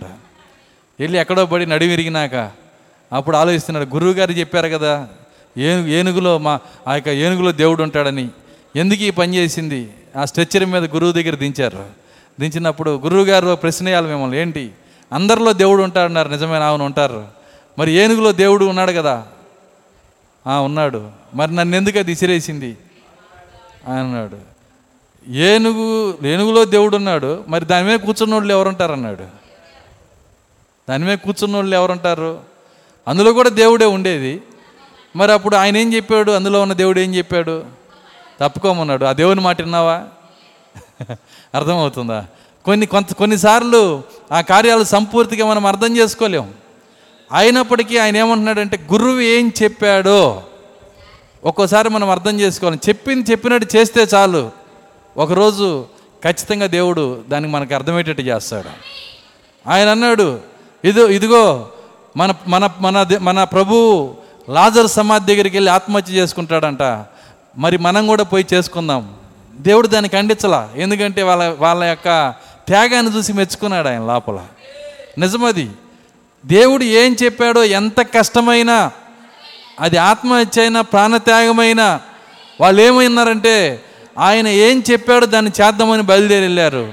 అదే విధంగా ఇక్కడ ఏం జరుగుతుందంటే ఆయన అన్నాడు ఆయన గురువు గారు ఏం చెప్పాడో అది ఎంత కష్టమైనా ఎంత ఇబ్బంది అయినా దాన్ని మనం చేయాలి. మనలో ఒకరిడలో ఒకరు ప్రేమను కలిగి ఉన్నప్పుడు మనం ఆయన యొక్క శిష్యులమని మనం అందరము ఎరుగుదురు మానవులందరూ ఎరుగుదురని ఆయన ప్రార్థించిన ప్రార్థనకు సంఘం ఎంత దూరంగా ఉన్నదో చూడండి అంటున్నాడు. సంఘం చాలా దూరంగా ఉందంట దానికి. సంఘమే దూరంగా ఉంటే బయట వాళ్ళు చేస్తారా ఆ పని? అడుగుతా నేను ఒక కార్యం అడుగుతున్నా. సంఘము చేయాల్సిన పనిని సంఘమే చేయకపోతే అన్యులు చేస్తారా? మరి ఎవరు దీన్ని చేసేది? చూడండి నీ యొక్క నీ మీలో ఒకరినొకరు ప్రేమించుకోవటం వల్ల ఆయన శిష్యులు అవుతారని ఆయన చెప్పాడు. అప్పుడు ఆ శిష్యులు ఎవరు? దేవుడు దేవుడు చెప్పిన శిష్యరకం ఎవరికి ఉంది? చూడండి శిష్యుడైన ప్రతివాడు గురువుని పోలి ఉంటాడని చెబుతుంది. సిద్ధుడైన ప్రతివాడు తన గురువుని పోలి ఉంటాడు. మరి మనం శిష్యులమైతే మనం ఏం చేయాలి? గురువు ఎలా ఉన్నాడో మనం అలాగే ఉండాలి. ఇది ఎలా ఉందంటే ప్రవక్త ఏమంటున్నాడంటే ముందు అసలు మనం క్రైస్తవులము కాదో లేదో చూసుకోండి అంటున్నాడు. ఏమంటున్నాడు? నువ్వు ఎత్తబడే సంగతి తర్వాత చూద్దాం. అర్థమవుతుంది. ముందు అసలు మనం క్రైస్తవులమో కాదో ముందు పరిశీలన చేసుకోవాలంటున్నాడు. అంటే అర్థమైందంటే అసలు మూలాల్లో నుంచే బయటకు వచ్చేసాం మనం. చూడండి ఒక వ్యక్తి మరి ఐఏఎస్ ఎగ్జామ్కి వెళ్తున్నాడు. వెళ్ళినప్పుడు అక్కడ ఆ అతనిలో మనం కనుక్కున్న లోపం ఏంటంటే ఆలు రావు అర్థం కాల. ఏమి రావండి వాళ్ళు వరుసగా కదా అసలు రావు. ఆలే రావు తెలియదు వాళ్ళు ఇప్పుడు ఏ ర్యాంక్ వచ్చింది చెప్పండి? ఏం రాదా? అదే అదేందండి? ఐఏఎస్ ఎగ్జామ్కి వెళ్తున్నాడు. కానీ అతనిలో మనం కనుక్కున్న లోపం ఏంటంటే ఆలు రావు ఏంటి ఆలేంటి? ఒకరినొకరు ఇది వాళ్ళు ముందు అసలు క్రైస్తవత్వం వాళ్ళు ఇవి రావు. మళ్ళీ ఏమంటున్నాడంటే ఫస్ట్ ర్యాంక్ నాదే అన్నాడు. సెకండ్ ర్యాంక్ నాదే. టాప్ టెన్లో నేను ఉంటాను. అసలు ముందు ఆలు రావురా నీకు? నువ్వు టాప్ టెన్లో ఎట్లుంటావు ఈరోజు ఈరోజు సంఘం పరిస్థితి కూడా అంతే. అర్థమవుతుందా? ముందు మూలాలు పోయినాయి. క్రైస్తవుడు అంటే ఎవరు? క్రైస్తవత్వం అంటే ఏంటి? క్రైస్తవ జీవితం అంటే ఏంటి? దేవుని యేసుక్రీస్తు శిష్యుడు అంటే ఎవరు? ఇవన్నీ మూలాలు ఎగిరిపోయినాయి. కాబట్టి ఈ మూలాలని తిరిగి తీసుకొని రావడానికి ప్రవక్త అనేక వర్తమానాల్లో చెబుతున్నాడు. చాలా వర్తమానాల్లో ఆయన క్యాకేజ్ చెప్తున్నాడు. చూడండి ఎందుకంటే ఆయన ఆయన ప్రవక్త చెప్పిన ఆ వర్తమాన ప్రకారం మనం కనుక సరి చేసుకోగలిగితే అందరూ చేసుకోలేరండి. కృప ఎవరుకుంటే వాళ్ళే సరి చేసుకోగలుగుతారు. ఆయన అన్నాడు మనలో ఒకరి ఎడలో ఒకరు ప్రేమను కలిగి ఉన్నప్పుడు మనం ఆయన యొక్క శిష్యులమని మనం మాన మానవులందరూ ఎరుగుదురని ఆయన ప్రార్థించిన ప్రార్థనకు ఆ ప్రార్థనకు సంఘం ఎంత దూరంగా ఉన్నదో చూడండి. ఒకరి ఎడలో ఒకరు ప్రేమను కలిగి ఉండటకు బదులుగా మనం ఒకరితో ఒకరు పోట్లాడుకొనిచున్నాము. మనము ఒకరినొకరు ద్వేషించుకొనిచున్నాము. ఎందుకనగా కొన్ని విషయములు మనము అంగీకరించలేకపోవటం వలననే. కొన్ని విషయములు మనము అంగీకరించలేకపోవటం వలనే. సో ఒకరితో ఒకరు మనము ద్వేషించుకుంటున్నాము ఒకరినొకరము మరి ఆయన అంటున్నాడు ఒకరినొకరు దేశించుకొనిచున్నాం పోట్లాడుకొనిచున్నాం ఈ రెండు చేసినప్పుడు ఏమన్నాడంటే మరియు మనం బయటికి వెళ్ళి ప్రతి ఒక్కరిని నిందించున్నాం. అర్థమైందా? మనం అలాగూ చేస్తూ ఇప్పటికీ మనల్ని మనము క్రైస్తవులమని హక్కుతో చెప్పుకొనిచున్నాము హక్కుతో మళ్ళీ మనమే క్రైస్తవులం మేమే క్రైస్తవులము లేకపోతే నేనే క్రైస్తవుణ్ణి. హక్కుతో చెప్పుకుంటున్నాం. ఎవరు అంటున్నారు ఈ మాట? ప్రవక్త చెప్తున్నాడు సంఘంలో ఇవన్నీ చూశాడు ఆయన సంఘంలో అపవాది చేసే కార్యాలన్నీ ఎరిగాడు ఆయన. ఏ విధంగా ప్రజల్ని క్రైస్తత్వం నుంచి బయటికి తీసుకెళ్ళిపోతాడు? ఏ విధంగా మూలాల నుంచి తీసుకొని వెళ్ళిపోతాడు? ఇవన్నీ ఆయన చూశాడు. మేము పరిశుద్ధాత్మతో నింపబడిన వారమని హక్కుతో చెప్పేవారే ఇలాగూ ఇతర క్రైస్తవుల గురించి చెడుగా చెప్పేదిరని నేను ఎరుగుదును. ఆయన అనుభవాన్ని చెబుతున్నాడు నేను పరిశుద్ధాత్మతో నింపబడ్డాను. నేను పరిశుద్ధాత్మతో ఉన్నాను. నేను నిజమైన క్రైస్తవుణ్ణి.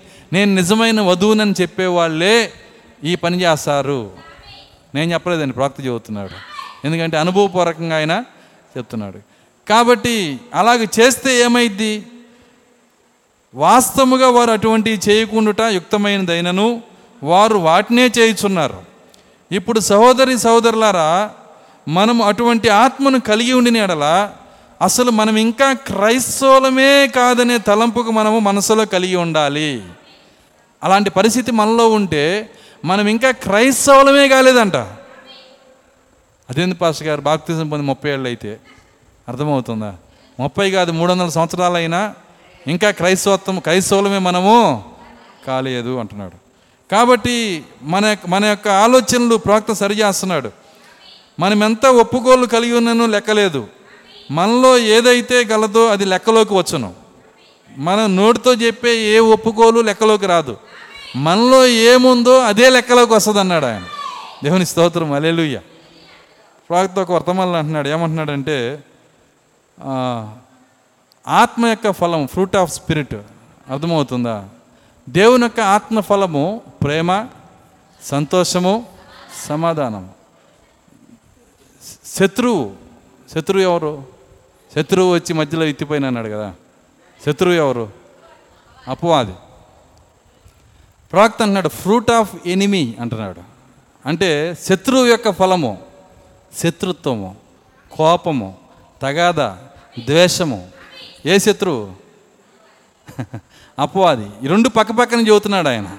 ఆత్మ యొక్క ఫలమేమో ప్రేమ సంతోషము సమాధానము. కానీ శత్రువు యొక్క ఫలము? ద్వేషము శత్రుత్వము. అర్థమవుతుందా? ఇవన్నీ శత్రువు ఫలము. ప్రవక్త రెండు పక్క పక్కన పెట్టి చదువుతున్నాడు ఇవి ఫలములు.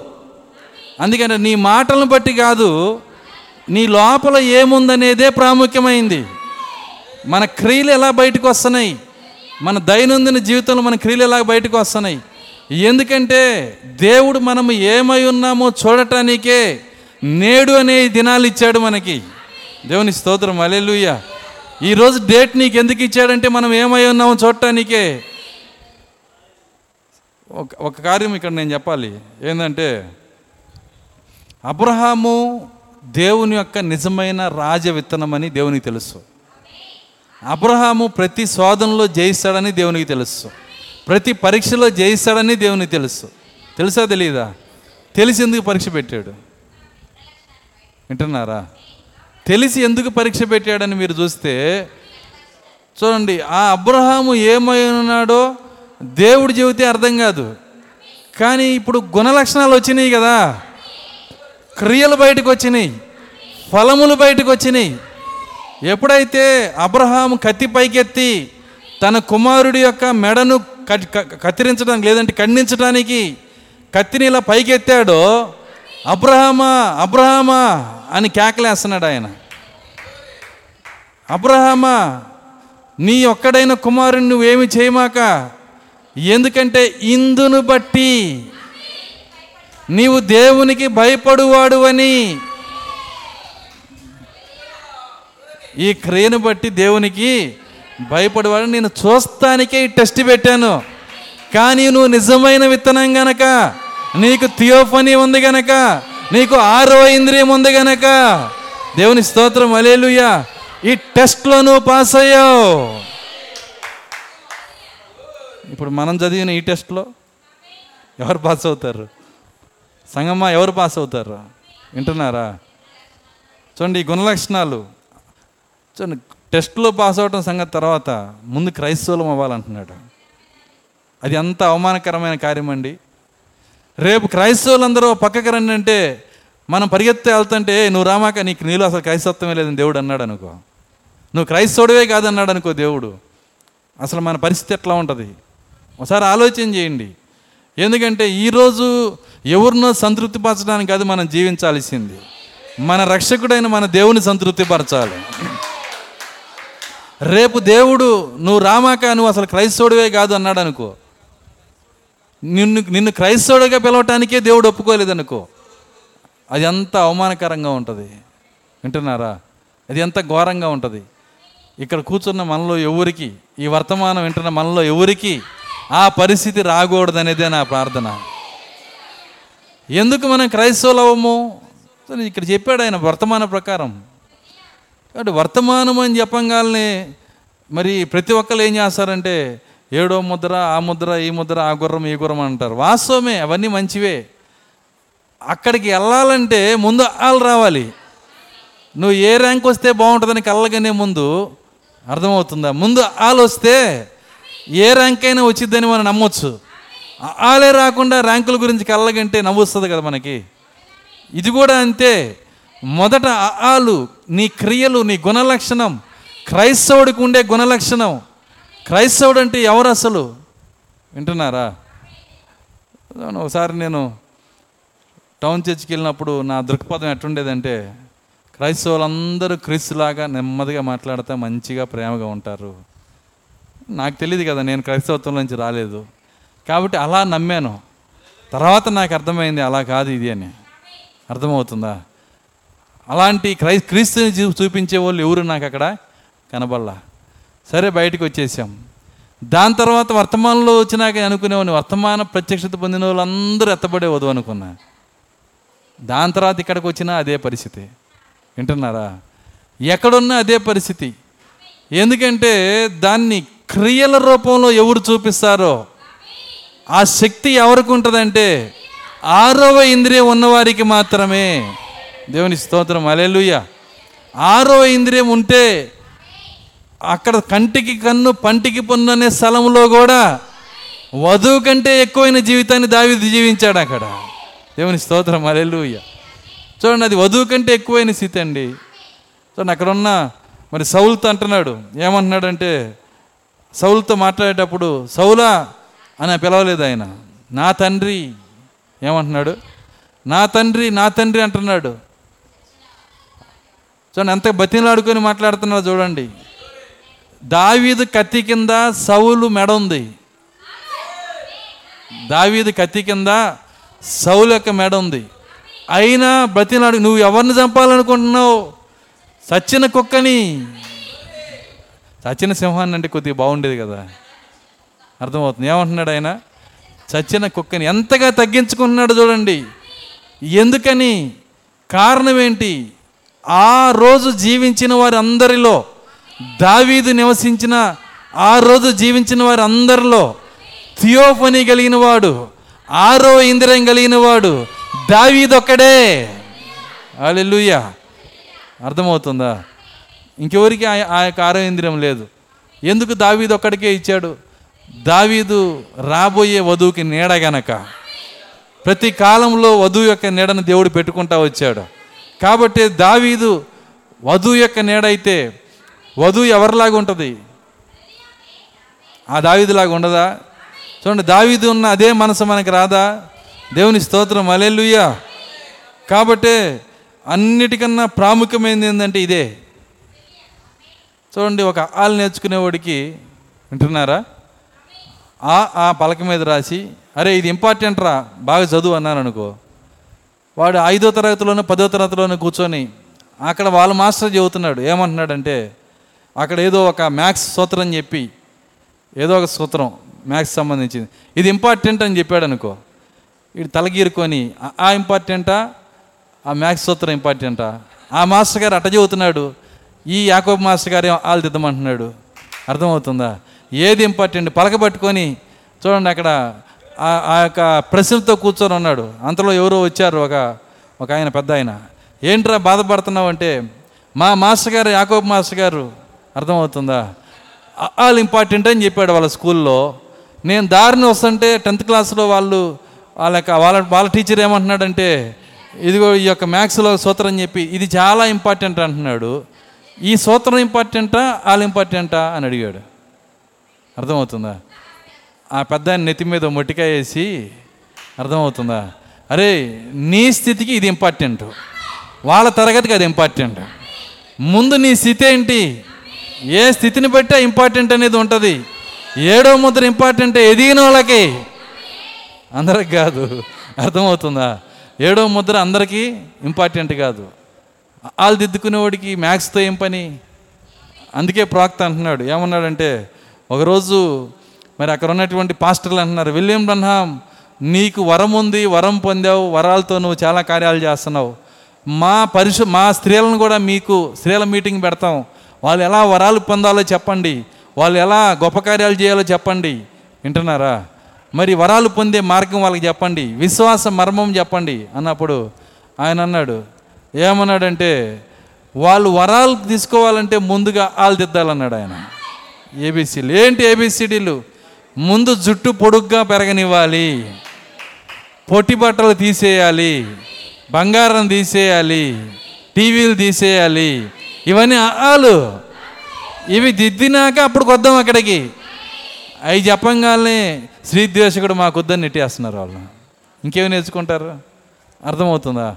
కాబట్టి మొదట నేర్చుకోవాల్సిన కార్యాలు అసలు క్రైస్తవుడుగా ఉంటే చాలు. నీకు నిత్య జీవం గ్యారంటీ. ఎంతమందికి అర్థమవుతుంది నేను చెప్తుంది? వధువు అనేది ప్రమోషన్. వధువు అనేది ప్రమోషను. సంఘము క్రైస్తవ సంఘముగా ఉంటే అది చాలు నువ్వు నిత్య జీవంకి వెళ్ళటానికి.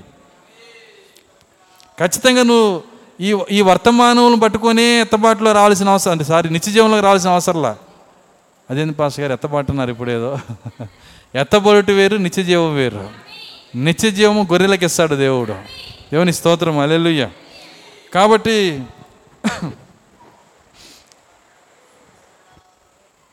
ఇక్కడ ఏమంటున్నాడంటే సో జాగ్రత్తగా గమనించండి. ప్రజలతో మనము భిన్నాభిప్రాయములు కలిగి ఉండవచ్చు కానీ యేసు వారిని చూచి ఇలాగ చెప్పలేదు. పరిసయులకు మీరందరూ గమనించండి. మీరందరూ పాతాళానికి వెళ్ళెదరు. దీనివలన దానివలన మరి ఇట్లాంటి కార్యాలు మీరు చేయటం వలన పరలోకమునకు వెళ్ళుటకు మీకు అవకాశమే లేదు. అంతేకాకుండా నీవు ఒక పరిసయుడు కాబట్టి నీకు అవకాశం లేదు అని చెప్పలేదంట. మళ్ళీ చదువుతున్నాను నేను. యేసుక్రీస్తు శాస్త్రులు పరిశైల దగ్గరికి వెళ్ళి ఇట్లా చెప్పలేదు అంటున్నాడు ఏం చెబుతున్నాడు పరిశైలకు మీరందరూ గమనించండి. మీరందరూ పాతాళానికి వెళ్ళేదారు అని చెప్పలేదంట. సో అనేక మంది పాస్టర్లు ఈరోజు కేకలేసి చెప్తుంటారు. మీరందరూ నరకానికి పోతారు మీరందరూ పాతాళానికి పోతారని. కానీ ప్రవక్త అంటున్నాడు యేసుక్రీస్తు అలా చెప్పలేదు. యేసుక్రీస్తు అలా శాస్త్రులు పరిచయాల గురించే చెప్పలేదు. వింటున్నారా? ఆయన మీరందరూ పాతాళానికి వెళ్ళేదారు అని చెప్పలేదు. ఒకసారి ఒక పాస్టర్ నా ఫ్రెండు ఒక మీటింగ్కి వెళ్తే ఆ మీటింగ్లో సేమ్ ఇదే ప్రసంగం చేశాడు మీరు అందరు పాతాలను పోతారు మీరు అది మీరు ఇదే అని చెప్పాడు. వాళ్ళకి పొరపాటున ఏదో గౌరవించి పాస్టర్ని స్థానం ఇస్తే వింటున్నారా? అక్కడ అందరినీ గందరగోళం చేసేసి దిగాడు ఆయన. నేను ఆయనతో ఒక మాట చెప్పాను దిగినాక. నువ్వు ఇదే విధానంలో వెళ్ళి ఒక్క ఆత్మని రక్షించాడని నాకు చూపిస్తే నీ విధానం రైట్ అని నేను ఒప్పుకుంటా అన్నా. ఒక్క ఆత్మను కూడా నువ్వు రక్షించలేవు. వింటున్నారా? ఎందుకంటే ప్రవక్త మనకి నేర్పించాడు నేను బయటికి వెళ్ళినప్పుడు సహోదరుల మధ్య భేదమైన విత్తనములు జల్లి దోషిగా నేను ఉండగోరట్లేదు అన్నాడు ఆయన.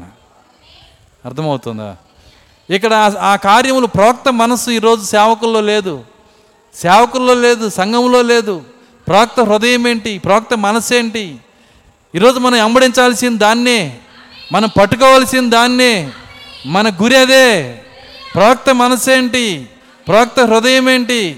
దాని దగ్గరికి రాకుండా ప్రవక్త చెప్పిన వర్తమానం నీకు ఏ మేలు చేయలేదు. మళ్ళీ ఇస్తున్నా స్టేట్మెంట్ నేను.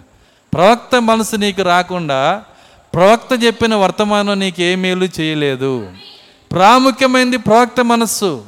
దాన్ని మనం వెంబడించాలి దేవుని స్తోత్రం అలెలుయ్య ఆయన అంటున్నాడు పరిచయంలోకి మీరందరూ గమనించండి. మీరందరూ పాతాళంకి వెళ్ళెదరు. దీనివలన దానివలన అని కారణాలు మీరు చెప్పొచ్చు. మరియు ఇతర విషయముల వలన పరలోకం వెలుటకు మీకు అవకాశమే లేదు. అంతేకాకుండా నీవు ఒక పరిచయుడు కాబట్టి నువ్వు శాస్త్రీయ కాబట్టి నీకు అవకాశం లేదని చెప్పలేదు ఆయన. కానీ ఆయన వారి యొద్దకు వెళ్ళి వారి కొరకు ఆయన సేవ చేయొచ్చు వారికి ఆయన సహాయము చేసెను. సాధ్యమైనంత వరకు సమస్తమును వారికి ఆయన సహాయము చేశాను వారి ముందే పరిచర్య చేస్తా వారి మధ్యలోనే పరిచర్య చేస్తా వారికి సాధ్యమైనంత సహాయం చేశాడంట ఆయన. దేవుని స్తోత్రం అలెలుయ్య వాళ్ళలో ఎవరిని నువ్వు పాతాలానికి పోతావు నువ్వు శాస్త్రీయ పరిచయం నువ్వు నువ్వు నరకానికి పోతావు అని చెప్పలా? సహాయం చేస్తానే చేస్తానే చేస్తానే ఉన్నాడు ఆయన. ఎవరైనా? గురువు. శిష్యులు ఎక్కడా? అర్థమవుతుందా? ఈరోజు ఆయన శిష్యులు ఎక్కడ? ఈరోజు మనము ఆ శిష్యులనే స్థానంలోకి రావాలి. యేసుక్రీస్తు యొక్క మరి మనస్సు క్రైస్తవులు అంటే అర్థమైందంటే క్రీస్తు తత్వము కలిగిన వారు. ఒక మాటలో చెబుతున్నాను. క్రైస్తవులు అంటే అర్థం ఏంటి? క్రీస్తు తత్వము కలిగిన వారు. వర్తమాన క్రైస్తవులు అంటే అది ఇం- ఇంకో డిగ్రీ వచ్చింది అక్కడ. ఈ గడికి దేవుడు ఏం చెప్తున్నాడో ఆ బయలుపాటులతో పాటు క్రీస్తు తత్వం కలిగిన వారు. మళ్ళీ దీన్ని వదిలిపెట్టకూడదు. వర్తమాన క్రైస్తవులు అన్నప్పుడు క్రైస్తవులు వదిలేసి వర్తమాన విశ్వాసులుగా మారిపోతున్నారు. అలా చేయకూడదు. అర్థమవుతుందా? క్రైస్తవులు అంటేనే క్రీస్తు తత్వం కలిగిన వాళ్ళు. క్రీస్తు తత్వం అంటే క్రీస్తు మనస్తత్వం. ఆయన మనస్తత్వం ఏంటి? ఆయన మనస్సు ఏంటి? అది మన లోపలికి రాకుండా మనము క్రైస్తవులుగా ఉండనే ఉండలేము. ఆయన ఆ విధంగా పరీక్ష చేస్తే ఈ రోజున్న క్రైస్తవుల్లో నేతి బీరకాయలు నెయ్యి ఎంత ఉంటుందో క్రైస్తవుల్లో క్రైస్తవత్వం కూడా అంతే ఉంటుంది. వింటున్నారా? ఎందుకంటే కనపడదు పేరుకి మాత్రం ఉంటుంది క్రైస్తవులు కానీ క్రీస్తు తత్వం అనేది మనం చూడలేం. అప్పుడు మనల్ని మనం మోసం చేసుకోకుండా మనల్ని కాపాడేదే ఆరో ఇంద్రియం. ఆరో ఇంద్రియం కనుక మనకు ఉంటే మనల్ని సరిదిద్దుతుంది మనల్ని నిలబెట్టిద్ది. చూడండి దాదాపుగా అనేక సంవత్సరాలు దొంగగా క్రూరుడిగా బ్రతికిన ఆయన. వింటున్నారా? ఆరో ఇంద్రియాన్ని కలుసుకున్నప్పుడు ఎప్పుడైతే ఆరో ఇంద్రియాన్ని కలుసుకున్నాడో ఆ ఆరో ఇంద్రియం కలుసుకున్నప్పుడు ఏమైందంటే క్షణాల్లో ఆయన మార్పు చెందాడు. కొద్ది గడియల్లోనే మార్పు చెందాడు. ఎంత మార్పు చెందాడంటే నిజమైన మార్పు వచ్చింది. క్రీస్తు కొరకు ప్రాణం పెట్టడానికి కూడా సిద్ధమవుతున్నాడు. ప్రాణం పట్టి పోయే సమయంలో అనుకువ ఓర్పు చాలా తక్కువ ఉంటాయి. ఆమె చెప్పగలరా? ప్రాణం పోయేటప్పుడు అనుకువ ఓర్పు చాలా తక్కువ ఉంటాయి. ప్రాణం పోయే అంత బాధపడుతున్నప్పుడు ఎలా ఉంటుంది? సో ఎవరికైనా ఎక్కువ కడుపు నొప్పి వస్తే వెనకాల నర్సు నుంచున్న కంపౌండర్ నుంచి ఒక తనదంతు ఉంటారు. పాపం వాళ్ళకి తెలియదు గిలగిలది అనుకుంటూ ఉంటారు. గబాలు ఏదైనా మాట్లాడినా మాట్లాడే సౌండ్ వేరుగా ఉంటుంది. చూడండి కోపం వేరుగా ఉంటుంది. ఎందుకంటే ప్రాణం పోతున్నప్పుడు సహనంతో ఉండటం అనేది జరగని పని. కానీ నిజ క్రైస్తవత్వం ఎలా ఉంటుందో యేసుక్రీస్తు మనకు చూపించాడు అక్కడ.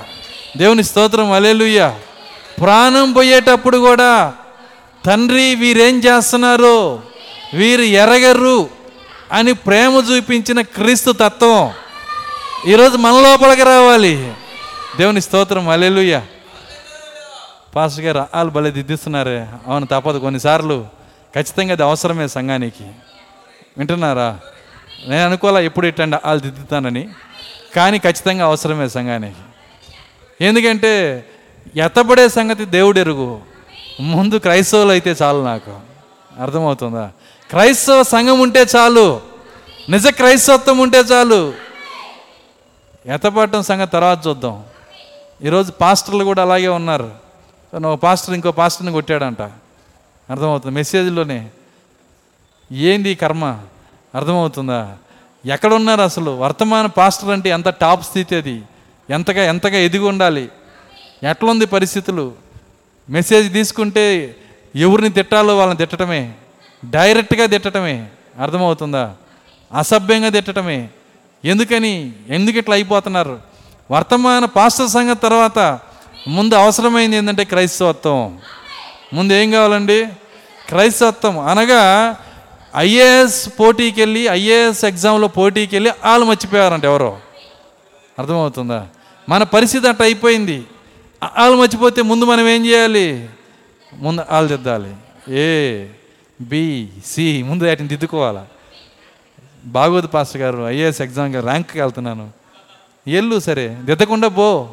ఏమైద్ది వచ్చి ఉన్న మా- ఉన్న మార్క్స్ ఉన్న ర్యాంకులు అన్నింటిలో చివరి ర్యాంక్ నీదే అయింది. అందులో కన్ఫర్మ్ రాసిస్తాను నేను. అర్థమవుతుందా? పనికిరాని ర్యాంక్ వస్తుంది. అసలు ఆ మార్క్స్ చూసి తట్టుకోలేక వాళ్ళు ఏమంటారంటే ఇంకోసారి రాయకూడదు ఈ క్యాండిడేట్ అంటారు. అర్థమవుతుందా? అంత చండాలమైన మార్క్స్ వస్తాయి.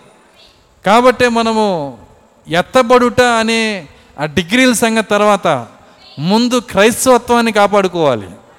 ముందు మనం చేయాల్సిన పని ఏంటంటే క్రైస్తవ జీవితాన్ని క్రైస్తవ మనస్సుని క్రైస్తవ ప్రేమని క్రైస్తవ క్రైస్తవ ఆత్మని క్రైస్తవ ఆత్మని మనం కాపాడుకోవాలి.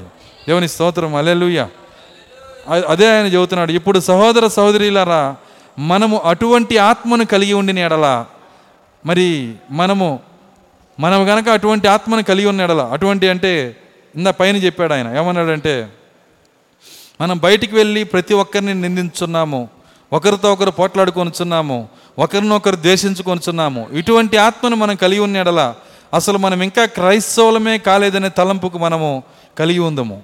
మనం ఎంతగా ఒప్పుకోలు కలిగి ఉన్నను లెక్కలేదు మనలో ఏదైతే గలదో అదే లెక్కలోకి వచ్చును. ప్రజలందరినీ ప్రేమించే ప్రేమ మనలో లేకుండా మనము క్రైస్తవులమే కాదు.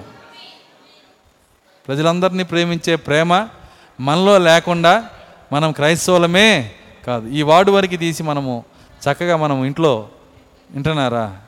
చక్కగా చీరల బాక్స్ వస్తుంది కదా? దాని మీద ఒక పేపర్ది పే ఒక మంచి మంచి ఒక పేపర్ మీద చక్కగా రాసి స్కెచ్తో రాసి ఎదురు పెట్టుకుంటే అది నిరంతరం మనకు బోధిస్తూ ఉంటుంది. నువ్వు ఇట్లా ఉన్నావు నువ్వు ఇట్లా ఉన్నావు అని. ప్రవక్త అంటున్నాడు ఈ మాట. చాలా చాలా ప్రాముఖ్యమైన మాట. ప్రజలందరినీ ప్రేమించే ప్రేమ మనలో లేకుండా మనము క్రైస్తవులము కాదు. ప్రజలతో మనము భిన్నాభిప్రాయములు కలిగి ఉండొచ్చు. భిన్నాభిప్రాయాలు ఉంటాయి. భిన్నాభిప్రాయాలు రాక తప్పదన్నాడు. తెలుసా మీకు అది? భిన్నాభిప్రాయములు రాక తప్పదు. ఇక్కడ రోమిల్లో అన్నది చూడండి. రోమిలో కొరందీలో ఉంటుంది చూద్దాం. భేదాభిప్రాయం కాదు భిన్నాభిప్రాయం అని ఉంటుంది.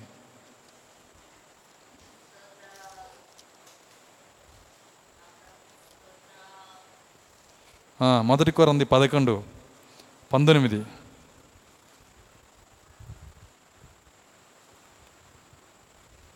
పదకొండు.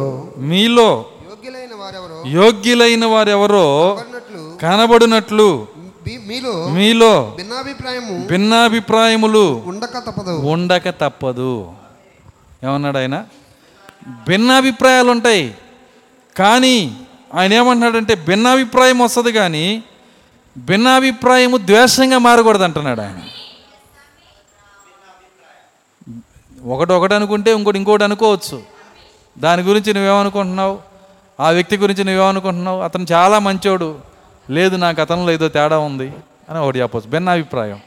అర్థమవుతుందా? అయితే భిన్నాభిప్రాయం ఉండొచ్చు కానీ ద్వేషం ఉండకూడదు. భిన్నాభిప్రాయం రాక తప్పదన్నాడు ఆయన. పైగా ఎందుకు వస్తాయి? మీలో యోగ్యులైన వారెవరో కనబడినట్లు మీలో భిన్నాభిప్రాయం ఉండక తప్పదు అంటున్నాడు. కాబట్టి భిన్నాభిప్రాయం వస్తుంది కానీ భిన్నాభిప్రాయము ద్వేషం దగ్గర తీసుకెళ్ళకూడదు. శాస్త్రులు పరిశైలిని ఆయన ద్వేషించలా. కానీ భిన్నాభిప్రాయం ఉంది. శాస్త్రుల పరిచయలకి ఒక ఉద్దేశం ఉంది. యేసుక్రీస్తుకి ఒక ఉద్దేశం ఉంది. కానీ ఆయన దాన్ని బట్టి ఆయన ద్వేషించాడా? ద్వేషించలా. కాబట్టి ఈరోజు మనం నేర్చుకోవాల్సిన ప్రాముఖ్యమైన కార్యాలు ప్రవక్త ఇవన్నీ కూడా ఆయన చూపిస్తున్నాడు. అయితే ప్రవక్త వీటన్నిటిని ఎలా చూశాడంటే ఆయన ఆయన కలిగి ఉన్న ఆరో ఇంద్రియాన్ని బట్టి. ఆమె చెప్పగలరా? అది ఏ రోజుకైనా ఈ వర్తమానం సరిపోయిద్ది. నువ్వు ఎప్పుడైనా తీసుకో. ఖచ్చితంగా అది మనకు సరిపోయిద్ది. ఆయన కలిగి ఉన్నటువంటి థియోఫనీ ఒకరోజు లోతుకి వెళ్తే దాన్ని మనం చూడగలుగుతాం. ప్రకటన గ్రంథములో మన ప్రవక్త ఎక్కడెక్కడ ఉన్నాడని చూస్తే ఇది ఒక అధ్యాయం ఈ యొక్క పేరు మీద మనం చూస్తే ఆశ్చర్యపోతాం. ఆయన థియోఫనీ ఆయన కాదు ప్రవక్త యొక్క థియోఫనీ. చూడండి అంత విస్తారమైన వాక్యం కలిగినటువంటి థియోఫనీ. యోహానికే వింటున్నారా? దేవుని ప్రణాళిక అంతా బయలుపరిచిన థియోఫనీ. అది ఎలాంటి థియోఫనీ అయి ఉంటుంది? యోహానికే దేవుని ప్రణాళిక అంతా బయలుపరిచాడు. సాధారణమైన కార్యం కాదండి. దేవుడు ఆయనకు అనుగ్రహించిన ప్రత్యక్షత అంట. దేవుడు యేసుక్రీస్తుకి అనుగ్రహించిన ప్రత్యక్షత. తన దూతను పంపించి ఆయన నాకు దీన్ని వివరించాడని చెబుతున్నాడు. ఆ దూత ఎవరో కాదు థియోఫని. ఆయన అక్కడి నుంచి మొదలుపెట్టి ఎక్కడెక్కడ ఉన్నాడో చూసుకుంటా వెళ్తే చాలా లోతైన కార్యాలు ఉన్నాయి. అయితే అవన్నీ చూసే స్థితిలో సంఘం ఉంటే దేవుడు ఖచ్చితంగా వాడి గురించి మాట్లాడతాడు. తను చాలా చాలాసార్లు అనుకుంటా లోతైన కార్యాలు చెప్పాలని.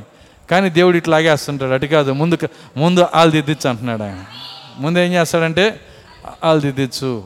ఎందుకంటే ఆలు మర్చిపోయిన వాళ్ళకి ఎన్ని బా ఎన్ని సైన్స్ చెప్పినా ఒకటే సోషల్ చెప్పినా ఒకటే. అర్థం కాల. వాళ్ళు కనుక తెలియకపోతే నేను సైన్స్ చెప్పినా ఒకటే సోషల్ చెప్పినా ఒకటే. ఎందుకంటే సైన్స్కి సోషల్ తేడా ఏంటంటే ఏమో అంటారు. తేడా తెలియదు. కాబట్టి వాళ్ళకి వాళ్ళు ముందు కావాలి. దాని గురించే ప్రవక్త ఈ కార్యములన్నీ మా ఆయన ఒక్కొక్క కార్యం ఒక్కొక్క కార్యం చెప్తున్నాడు. ఇంకా అంటున్నాడు కావున నేను గొప్పవాడిని కానీ నీవు పలికిన పనికిమాలిన వాడవనే విధంగా నవీన బాణిలో నేడు మన క్రైస్తవత్వం ఉండటం మనం చూస్తున్నాము. క్రైస్తత్వంలో ఉన్న పెద్ద జబ్బు ఒకటి మాట్లాడుతున్నాడు. కావున ఈ వర్తమానం పేరు క్రీస్తు యొక్క పోలికలు. ఇచ్చామా దీన్ని? ఇచ్చాం కదా? క్రీస్తు యొక్క పోలికలు. నేను చెప్పే ఈ యొక్క వర్తమాన పే- పేజీ నెంబర్ కూడా చెప్తున్నాను. పదహారో పేజీ చదివాను. పదిహేను పేజీ పదహారో పేజీ చదువుతున్నాను నేను. ఆయన అంటున్నాడు కావున నేను గొప్పవాడిని కానీ నీవు పలికి పనికిమాలిన వాడవనే విధంగా నవీన బాణిలో నేడు క్రైస్తవత్వం ఉండటం మనం చూస్తున్నాము అది తప్పు. ఓ అది తప్పు. అలాగ ఉండకూడదు. మనం క్రైస్తవత్వమును తప్పుడు విధానమును ప్రతిబింబించున్నాము. ఆ విధంగా మనం చేయుటను దేవుడు ఇష్టపడడు. మనం యేసువలే నేను ఉండవలనని పాట పాడిదాము. కానీ మన హోదాని లేదా గర్వాన్ని తగ్గించుకునే పరిస్థితి వచ్చినప్పుడు మరియు ఆయన వలె మనము చేయవలసిన పరిస్థితి వచ్చినప్పుడు మనకంటూ మనం ఒక హద్దును వేసుకొనుచున్నాము. వింటున్నారా నేను చదివేటప్పుడు? చదువుకొని తర్వాత చెబుతాడు కానీ చదివేటప్పుడే పట్టుకోవాలా మీరు? బ్రెయిన్కి రెస్ట్ ఇవ్వమాకండి. అర్థమవుతుందా? ఫాస్ట్ చెప్పగా చేస్తాడా? దానికోసం చదివేటప్పుడే పట్టుకుంటే నేను చెప్పినప్పుడు ఇంకా అర్థమైద్ది. మైండ్ ఇక్కడ పెట్టండి. ఆయన అన్నాడు కావున నేను గొప్పవాడిని కానీ నువ్వు పనికి వాడవనే అనే విధంగా నవీన బాణీలో నేడు మన క్రైస్తవత్వం ఉండటం మనము చూస్తున్నాం అంటే అర్థమైందంటే నేను గొప్పవాడిని ఇక మిగిలిన వాళ్ళందరూ పనికి మాలిన వారు. అనేక మంది క్రైస్తవులకు వచ్చే జబ్బిది. నీ అంతరాత్మను అడిగితే చర్చిలో ఎవరు మంచోళ్ళు అంటే నువ్వే. అర్థమవుతుందా? ప్రతి మనిషికి వచ్చే జబ్బు ఇది ప్రవక్త అంటున్నాడు ఈ జబ్బు తప్పు అంటున్నాడు ఆయన. ఈ జబ్బుని ఏమంటున్నాడంటే తప్పు. ఈ విధంగా నవీన బాణీలో నేడు మన క్రైస్తత్వం ఉన్నట్టు మనం చూస్తున్నాం. క్రైస్తత్వమే వచ్చేసిందంటే ఈ బాణీలోకి. క్రైస్తత్వం అంటే ఒకలా ఇద్దరా? ఎవరండి?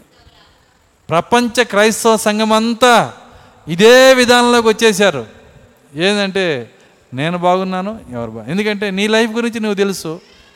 ఎదుటి వ్యక్తి ప్రార్థన చేస్తున్నాడో వాక్యం వింటున్నాడో లేదో దేవునికి లోపడుతున్నాడో నీకు తెలియదు కదా కాబట్టి అతను తక్కువ. అర్థమవుతుందా? నీ గురించి నీకు తెలుసు. కాబట్టి నువ్వు మంచి. కొన్ని సందర్భాలు ఎలా ఉంటుందంటే మనం ఎట్టున్నా మంచే. అర్థమవుతుందా? మనం ఎప్పుడు మంచోళ్ళమే. కానీ చుట్టూ ఉన్న వాళ్ళంతా పనికి మాలిన వారు. నిజమది. వింటున్నారా? సమస్త క్రైస్తవ సంఘము ఈ బాణీలోకి వచ్చేసిందంట. దేవుని యొక్క సంఘము ఈ విధానంలోకి వచ్చేసింది. మనము క్రైస్తత్వమును తప్పుడు విధానమును ప్రతిబింబించున్నాము. ఆ విధంగా మనం చేటుకు దేవుడు ఇష్టపడడు. చూడండి మనం యేసువలే ఉండాలని పాట పాడదేమో. పాట పాడేటప్పుడు యేసులాగా ఉండాలని. ఏసులాగా ఉండాలని ఏసులాగా నడవాలని ఉండాలని నడవాలని పాడుతుంటాం కదా. ఏం పాట అది? ఆశ. ఆశ అది. ఏం కాదు అది. అర్థమవుతుందా? చూడండి మనం పాట పాడతాము. అయ్యా ఉండాలి నీకులాగా ఉండాలి. సరే ఆశ కూడా లేని వాళ్ళు చాలామంది ఉన్నారులేండి ఆశపడ్డావు దానికి ధన్యురాలివి ధన్యుడివి. అర్థమవుతుందా? ఆయన అంటున్నాడు యేసు వలె ఉండాలని పాట పాడదాము. కానీ మన హోదాని కానీ గర్వాన్ని కానీ తగ్గించుకునే పరిస్థితి వచ్చినప్పుడు మరియు ఆయన వలె మనము చేయవలసిన పరిస్థితి వచ్చినప్పుడు మనకంటూ మనం ఒక హద్దును వేసుకొనిచున్నాము మనకంటూ ఒక హద్దు ఉంటుందంట. ఇక ఇది దాటి నేను తగ్గించుకోలేను. దాన్ని ఏమంటారంటే శిశుపాల వధ అంటారు. అర్థం కదా? హిందుత్వంలోకి వచ్చిన వాళ్ళకి అర్థమైంది. శిశుపాల వధ అంటే అరే తొంభై తొమ్మిది సార్లే నేను క్షమిస్తా. వందోసారి వచ్చిందంటే తలకాయ ఎగిరిపోయింది నీకు. వంద తప్పులు లెక్కేసి వందో తప్పు రంగాలను తలకాయ లేపేశాడు. అర్థమవుతుందా? చాలామంది అలాంటి వాళ్ళు ఉన్నారు. చూస్తా చూస్తా చూస్తా. కొంతవరకే. దాటిందా? ఇక అంతే. అయిపోయినట్టే. హద్దు పెట్టుకుంటున్నారు. కానీ చచ్చిపోయేటప్పుడు కూడా నీ గురువు ఏం చేశాడు? నా గురువు ఏం చేశాడు? ప్రాణం పోయేటప్పుడు కూడా రక్తమంతా పోయింది. చూడండి భయంకరమైన స్థితిలో ఉన్నాడు ఆయన.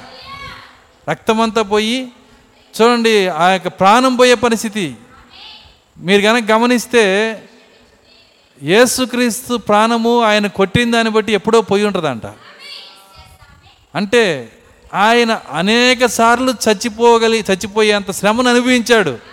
కానీ తన ఆత్మను తాను పట్టుకునే శక్తి ఉంది గనక. దేవుని స్తోత్రం అలెలుయ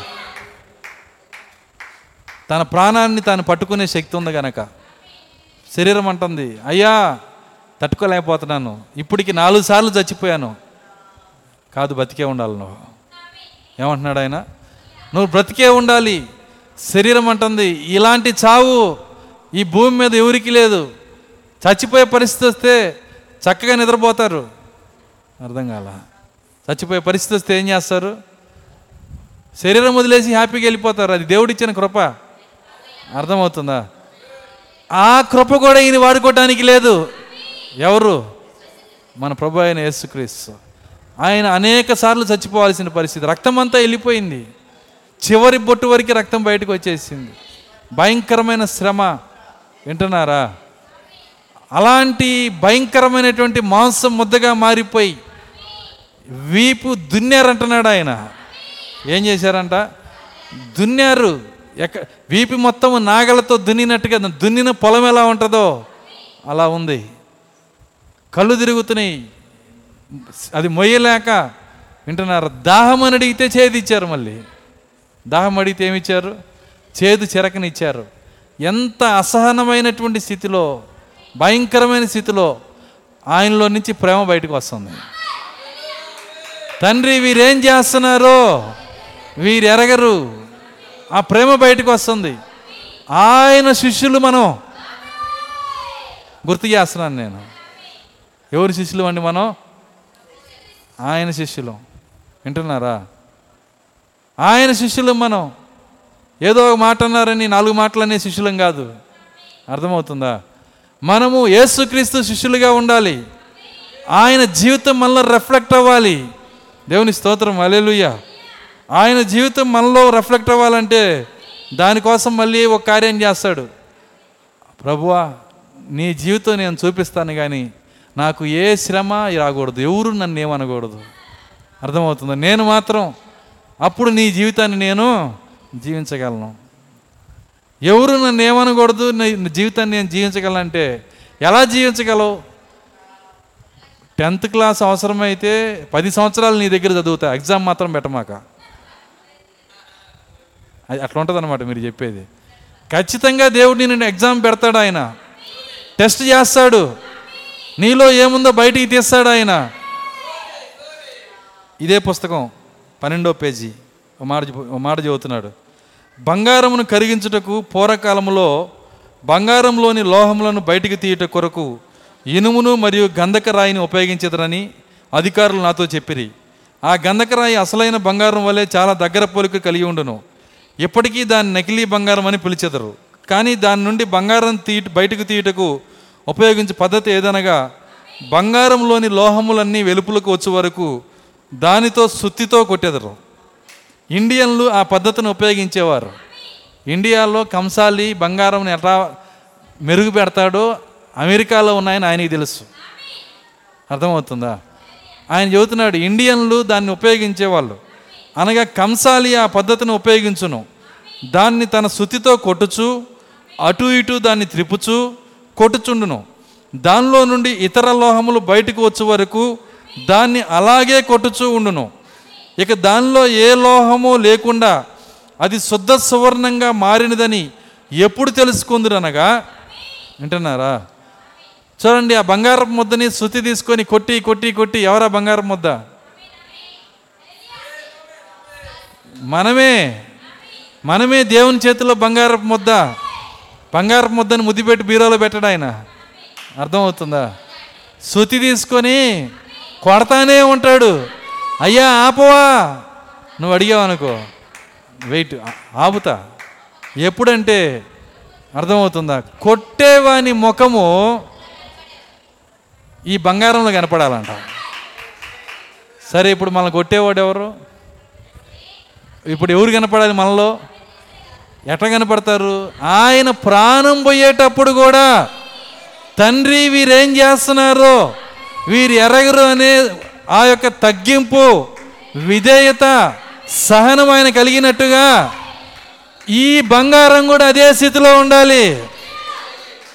దేవుని స్తోత్రం అలెలుయ్య ఈ బంగారం కూడా అదే ప్రేమ అదే తగ్గింపు. సో నిన్నేం సెలువుకి తీసుకెళ్ళలేదు కదా? అర్థమవుతుంది. నేనేం అంతగా చంపట్లేదు కదా? చూడండి మనము పాపముతో పోరాడుటకు రక్తము కారునంతగా ఇంకా మనం దాన్ని ఎదిరించలేదు అంటున్నాడు ఆయన. రక్తం గారే పోరాటాలు పెడితే సంఘం ఎప్పుడో టెన్ పర్సెంట్కి తగ్గిపోయేది. అర్థమవుతుందా? ఇంకా పోరాటాలు పెట్టలా. మాటలకే చిల్లులు పడిపోతుంటే మా రక్తమే రక్తం గారితే ఉంటాము ఉంటామా మనము? అర్థమవుతుందా? చూడండి క్రైస్తవత్వం ఎక్కడుంది? క్రైస్తవ జీవితం ఎక్కడుంది? ఆయన అడుగుతున్నాడు ఆ కొట్టేవాని ముఖము అందులో కనపడాలంటున్నాడు ఆయన. చూడండి ఆయన శుతితో కొట్టుచుండును. అంతేకాకుండా తన ముఖమును దానిలో ప్రతిబింబించుచు దానిలో తన ముఖమును చూచుకుంటూ క్షారము చేసుకునే అంతగా ఆ కంసాలి వాడు తన స్వకీయ స్వరూపమును దానిలో ప్రతిబింబించేంత వరకు దాన్ని కొట్టును. క్షారం అంటే గడ్డం చేసుకోవటం. బంగారపు ముద్దలో చూసుకుంటూ అద్దంలాగా గడ్డం కూడా చేసుకోవచ్చు అంట అంత కనపడాలంట. క్లియర్గా ఉండాల? కనపడాలంటే లోపల నుంచి వేస్ట్ పోవాలి. బంగారం మసగ మసగ్గా ఉందంటే కారణం ఏంటంటే అందులో రాగి ఇత్తడి ఇనుము రకరకాల అనేక లోహాలు అందులో ఉన్నాయి. ఈ లోహాలు పోవటానికి ఒకటే మార్గం ఉంది ఆయన దగ్గర. ఏం చేయాలా? కొట్టడమే ఇక. ఎంతమంది ఇష్టపడుతున్నారు దానికి? ఆ ఆ యొక్క కమ్మరి పనికి ఎంతమంది ఇష్టపడుతున్నారు? దేవుని స్తోత్రం అలెలుయ్యా ఎందుకంటే అది మనకు మేలు. మనని క్రైస్తవులుగా చేస్తుంది అది. దేవుని స్తోత్రం అలెలుయ్యా ఎందుకు వ్యర్థమైనవి మనం మోసుకెళ్ళాలి? ఇప్పటికే మనం ఉండాల్సిన బరువు కన్నా ఎక్కువ బరువు మోసుకెళ్తున్నాం. అర్థమవుతుందా? సో ఎందుకు వ్యర్థమైన కార్యాలు ఆత్మీయంగా మనం మోసుకెళ్ళాలి? ఎందుకు మనము కోపాన్ని ద్వేషాన్ని పనికిరాని కార్యాలని పాపాన్ని సో ఇవన్నీ ఎందుకు మనం మోసుకెళ్ళాలి? మనం మనము ఇవి మనలో నుంచి పోవటానికి దేవుని చేతికి మనం సుత్తినివ్వాలి. ప్రభువా నన్ను నీ రూపంలోకి మార్చండి. క్రైస్తవులుగా మార్చండి. దేవుని స్తోత్రం. అలెలుయ్య ఇంకా అంటున్నాడు అలాగే దేవుని యొక్క పరిశుద్ధాత్మ తన సువార్త అనే సుత్తిరితో మనల్ని కొట్టుచున్నప్పుడు ఈ లోక కార్యములన్నీ మనలో నుండి పోయేంత వరకు ఆయన మనల్ని కొట్టుచు మరియు ప్రభువకు దేవుని యొక్క పోలికను మనము ప్రతిబింబించు వారిగా మారేదము. సువార్త అనే శృతితో మనల్ని కొట్టాలంట. కొట్టినప్పుడు మనలో నుంచి ఆ కార్యాలు పోవాలి. చూడండి ఒక తారులో తారు ముద్దలో అనేకమైనవి ఉన్నాయి అనుకుందాం. అనేకమైన మెటల్స్ అందులో కలిసినాయి దాన్ని శుతితో ఎంత కొట్టినా బయటికి పోవు. అర్థం కాదా ఈ తారు ముద్దని ఎంత కొట్టినా అర్థమవుతుందా? అందులో ఉన్నాయి అన్నీ బయటికి పోవు. ఆ మట్టి నీరు.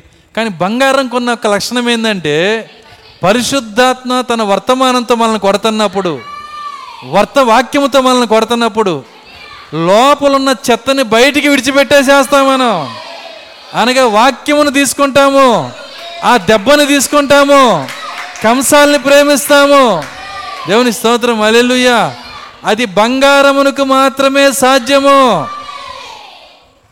ఆ విధంగా కొడుతున్నప్పుడు ఆయన అంటున్నాడు అప్పుడు మనము క్రైస్తవుల మగుదుమని నేను విశ్వసించుచున్నాను. అమ్మయ్యా అప్పుడు ఏమవుతున్నామంట క్రైస్తవులు అప్పుడు నువ్వు ఎత్తబడతావని నేను విశ్వసించున్నానని చెప్పట్లే ఆయన. ఎత్తబడే సంగతి తర్వాత అర్థమవుతుంది. ముందు మనం ఏం చేయాలంట? క్రైస్తవులం అవ్వాలి.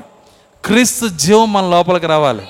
ఆయన అంటున్నాడు విశ్వసించున్నాను. క్రైస్తవుడు అనే పదమునకు అర్థమేమనగా క్రీస్తు వలె మరియు ఆయనను ప్రతిబింబించుట. అది కూడా ఆయనే చెప్తున్నాడు. క్రైస్తవుడు అంటే అర్థం ఏంటంటే క్రీస్తు వలె ఆయనను ప్రతిబింబించుట క్రీస్తు జీవితం తీసుకొని వచ్చుట క్రీస్తు లైఫ్ తీసుకొని వచ్చుట క్రీస్తు ప్రేమను తీసుకొని వచ్చుట. అక్కడ భయంకరమైన ఆయన్ని అమ్మి మరణానికి అప్పగించేవాడు ఉంటేనే మూడున్నర సంవత్సరాలు నోరెత్తి ఒక మాటలు ఆయన. ఎంతమందికి అర్థమవుతుంది నేను చెప్తుంది? అసలు ఆయన్ని మరణానికి అప్పగించే ఇస్కరైత్ యోధ ఆయనతో ఉంటేనే మూడున్నర సంవత్సరాలు నోరెత్తి ఒక మాట చెప్పలా? మనకెందుకు తెలియదు లెగుస్తున్నాయి నోరులు? ఆ ఆత్మ లేదు కాబట్టి.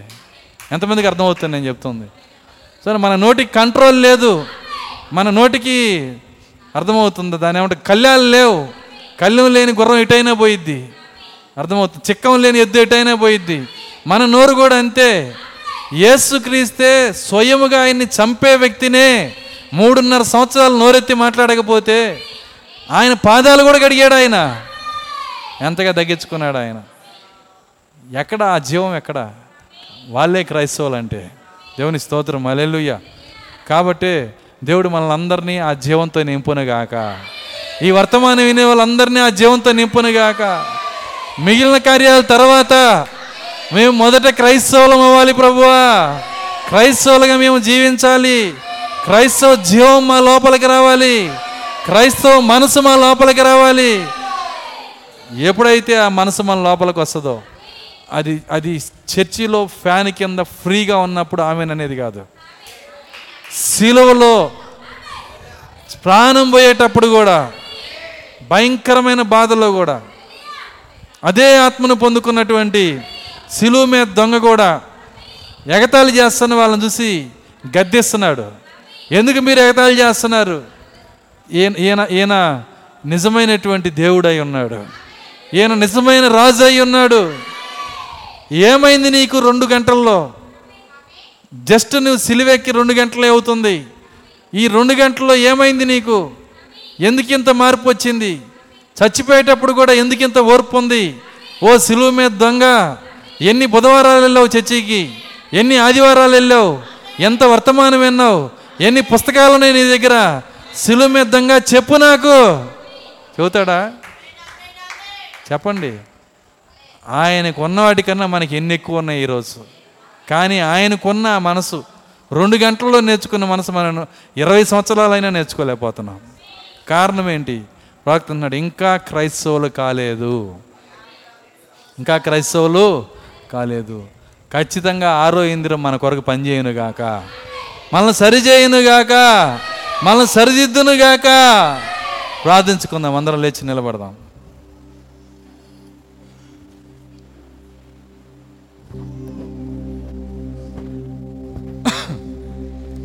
స్తోత్రములు స్తోత్రములు స్తోత్రములు ప్రభువ. కృపగల తండ్రి మీ స్తోత్రాలు చెల్లిస్తున్నాం. ఈ రాత్రి నాయన మీరు ఇచ్చిన వర్తమానం బట్టి వందనాలు చెల్లిస్తున్నా. అవును ప్రభువ అనేక మంది మొదట క్రైస్తవులుగా మారవలసిన్నది నాయన. దేవా సహాయము దయచేయండి. అనేక మంది ప్రభువ దయ్యము వారికి ఉన్న ప్రాథమిక స్థితిని లాగివేస్తున్నది నాయన. నాయన తండ్రి అనేకుల్ని ఈడ్చివేస్తున్నది. పాతాలలోక ద్వారాలు ద్వారాలు అనేకము తెరవబడి అనేకులు పాతాలలోక వాతావరణంలో నివసిస్తున్నారు ప్రభువ. అయితే మా కొరకున్న ఒకే ఒక్క ద్వారము ఈ రాత్రి తెరవబడునుగాక. అందులో నుంచి పరిశుద్ధాత్మ మమ్మల్ని సంధించునుగాక. ఈ రాత్రి నీ కృప మాకు అనుగ్రహించండి నాయన. మా ప్రవక్త నోటితో చెప్పిన వర్తమాన వాక్యాలు వర్తమాన పలుకులు ప్రభువా మా జీవితంలో జీవమవునుగాక సహాయము దయచేయండి. దేవా కనికరించండి. ఓ ప్రభువా ఎక్కడ ఎక్కడ ఉన్నామనేది కాదు. మా అర్హతలు ఏంటనేది కాదు. మేము ఏమి మాట్లాడుతున్నామనేది కాదు. ఓ ప్రభువా మేము ఎంత గట్టిగా మేము ఒప్పుకోళ్ళు చేసినా మాలో ఏమున్నదనేదే ప్రశ్న అయి ఉన్నది మాలో నుంచి వచ్చే ఫలములేమిటి? మాలో వచ్చే క్రియలేంటి ప్రభువ? దేవా సహాయము దయచేయండి. సమస్త జనులను శిష్యులుగా చేయమని చెప్పిన దేవుడు. ఆ శిష్యులుగా మారే శక్తి మాకు దయచేయండి. ఒకరినొకరు ప్రేమించుకోవటం వల్లనే మీరు శిష్యులు అవుతారని చెప్పిన దేవా. ఆ ప్రేమ నాయన ఆ కృప ఆ కనికరం మాకు దయచేయండి. దేవా కనికరించని నాయన. ఆరో ఇంద్రియం ఉన్న ప్రజలను ఈ రాత్రి సరిచేయబనుగాక. దేవానికి స్తోత్రాలు చెల్లిస్తున్నా. ఓ నిశ్చయముగా నాయన మా తప్పులను చూపించేది ఆరో ఇంద్రమే మా పొరపాట్లు దిద్దేది ఆరో ఇంద్రమే దేవుని చిత్తాన్ని బయలుపరిచేది ఆరో ఇంద్రమే ప్రభువానికి స్తోత్రాలు. అది లేకపోతే మేము ఏమీ చేయలేము నాయన. ఈ రాత్రి ప్రభు విన్న ప్రతి మాట మా వినికిల్లో దీవించండి. తండ్రి నీకు స్తోత్రాలు ప్రభువా. ఓ మీరు మరణ సమయంలో కూడా నాయన ప్రాణం పోయే సమయంలో ఎన్నిసార్లు పోవలసి ఉన్నదో ప్రభువా. నాయన తండ్రి దయతో కృపతో ఆ ప్రాణాన్ని మా కొరకు నిలిపి శిలో పైన నాయన బలియాగము చేయటానికి ఓ ప్రభువా ఆ భయంకరమైనటువంటి శ్రమలో కూడా ప్రేమ కలిగిన మాటలు మాట్లాడిన దేవుడు ఆ క్రీస్తు తత్వము ప్రభువా ఎవరిలోనైనా మేము చూడటకు సహాయము దయచేయండి. ఇక్కడున్న ప్రతి బిడ్డలో చూచుట సహాయము దయచేయండి. తండ్రి కనికరించండి నాయన. ఆ క్రీస్తు మనస్సు క్రీస్తు తత్వం క్రైస్తవత్వం క్రైస్తవులుగా మారే జీవితం. ఈ రాత్రి ప్రతి బిడ్డకు మీరు దయచేయమని కూడి వచ్చిన ప్రతి బిడ్డను మీరు ఆశీర్వదించమని విన్న ప్రతి మాట మా వినికిల్లో నూరంతలు ఫలించడం సహాయము దయచేయమని. ఎస్ క్రీస్తు నామలో ప్రార్థించి వేడుకొంచున్నాము తండ్రి. ఆమె అందరం మళ్ళీ కళ్ళు మూసుకుని కానీ ఒక పాట పాడుకుందాం.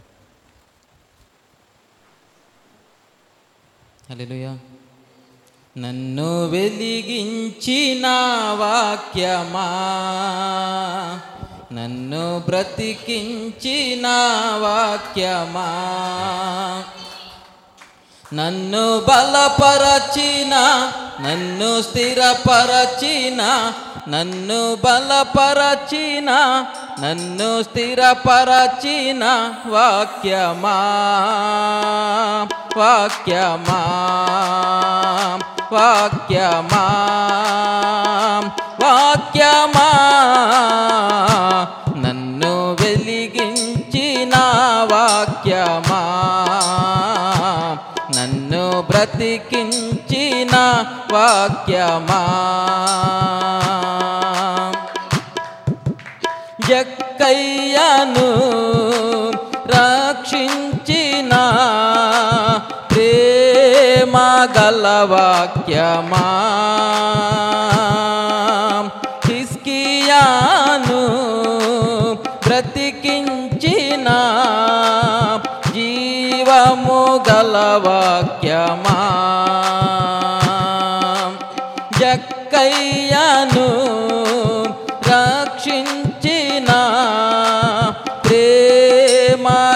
గల వాక్యమా.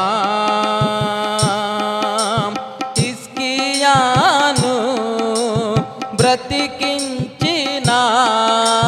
జీవము గల వాక్యమా.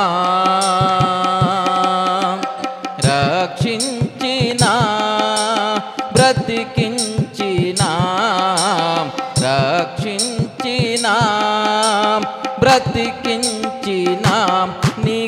సాధ్యమే వాక్యమా నీకు సాధ్యమే వాక్యమా వాక్యమా వాక్యమా వాక్యమా వాక్యమా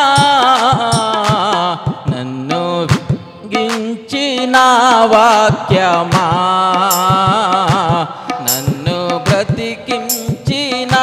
వాక్యమా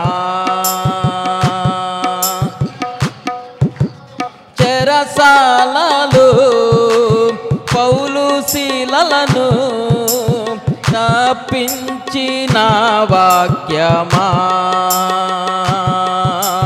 సింహపు బోనులో దానియేలును కాపాడిన వాక్యమా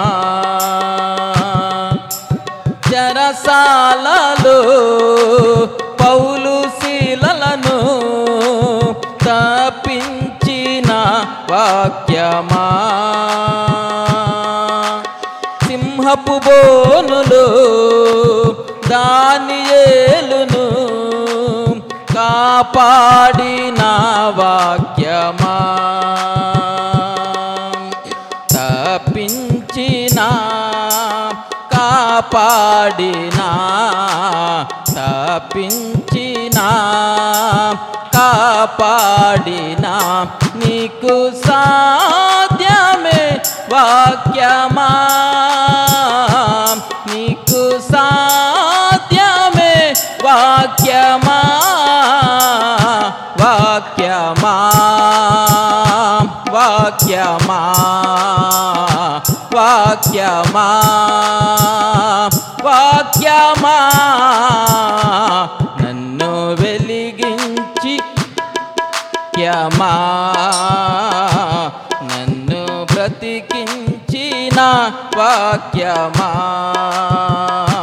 నన్ను వెలిగించిన వాక్యమా? నన్ను బ్రతికి వాక్యమా నన్ను బలపరచిన నన్ను స్థిరపరచిన నన్ను బలపరచిన నన్ను స్థిరపరచిన వాక్యమా వాక్యమా వాక్యమా. వాక్యమా నన్ను వెలిగించిన వాక్యమా? నన్ను బ్రతికించిన వాక్యమా? నన్ను వెలిగించిన వాక్యమా? నన్ను బ్రతికించిన వాక్యమా?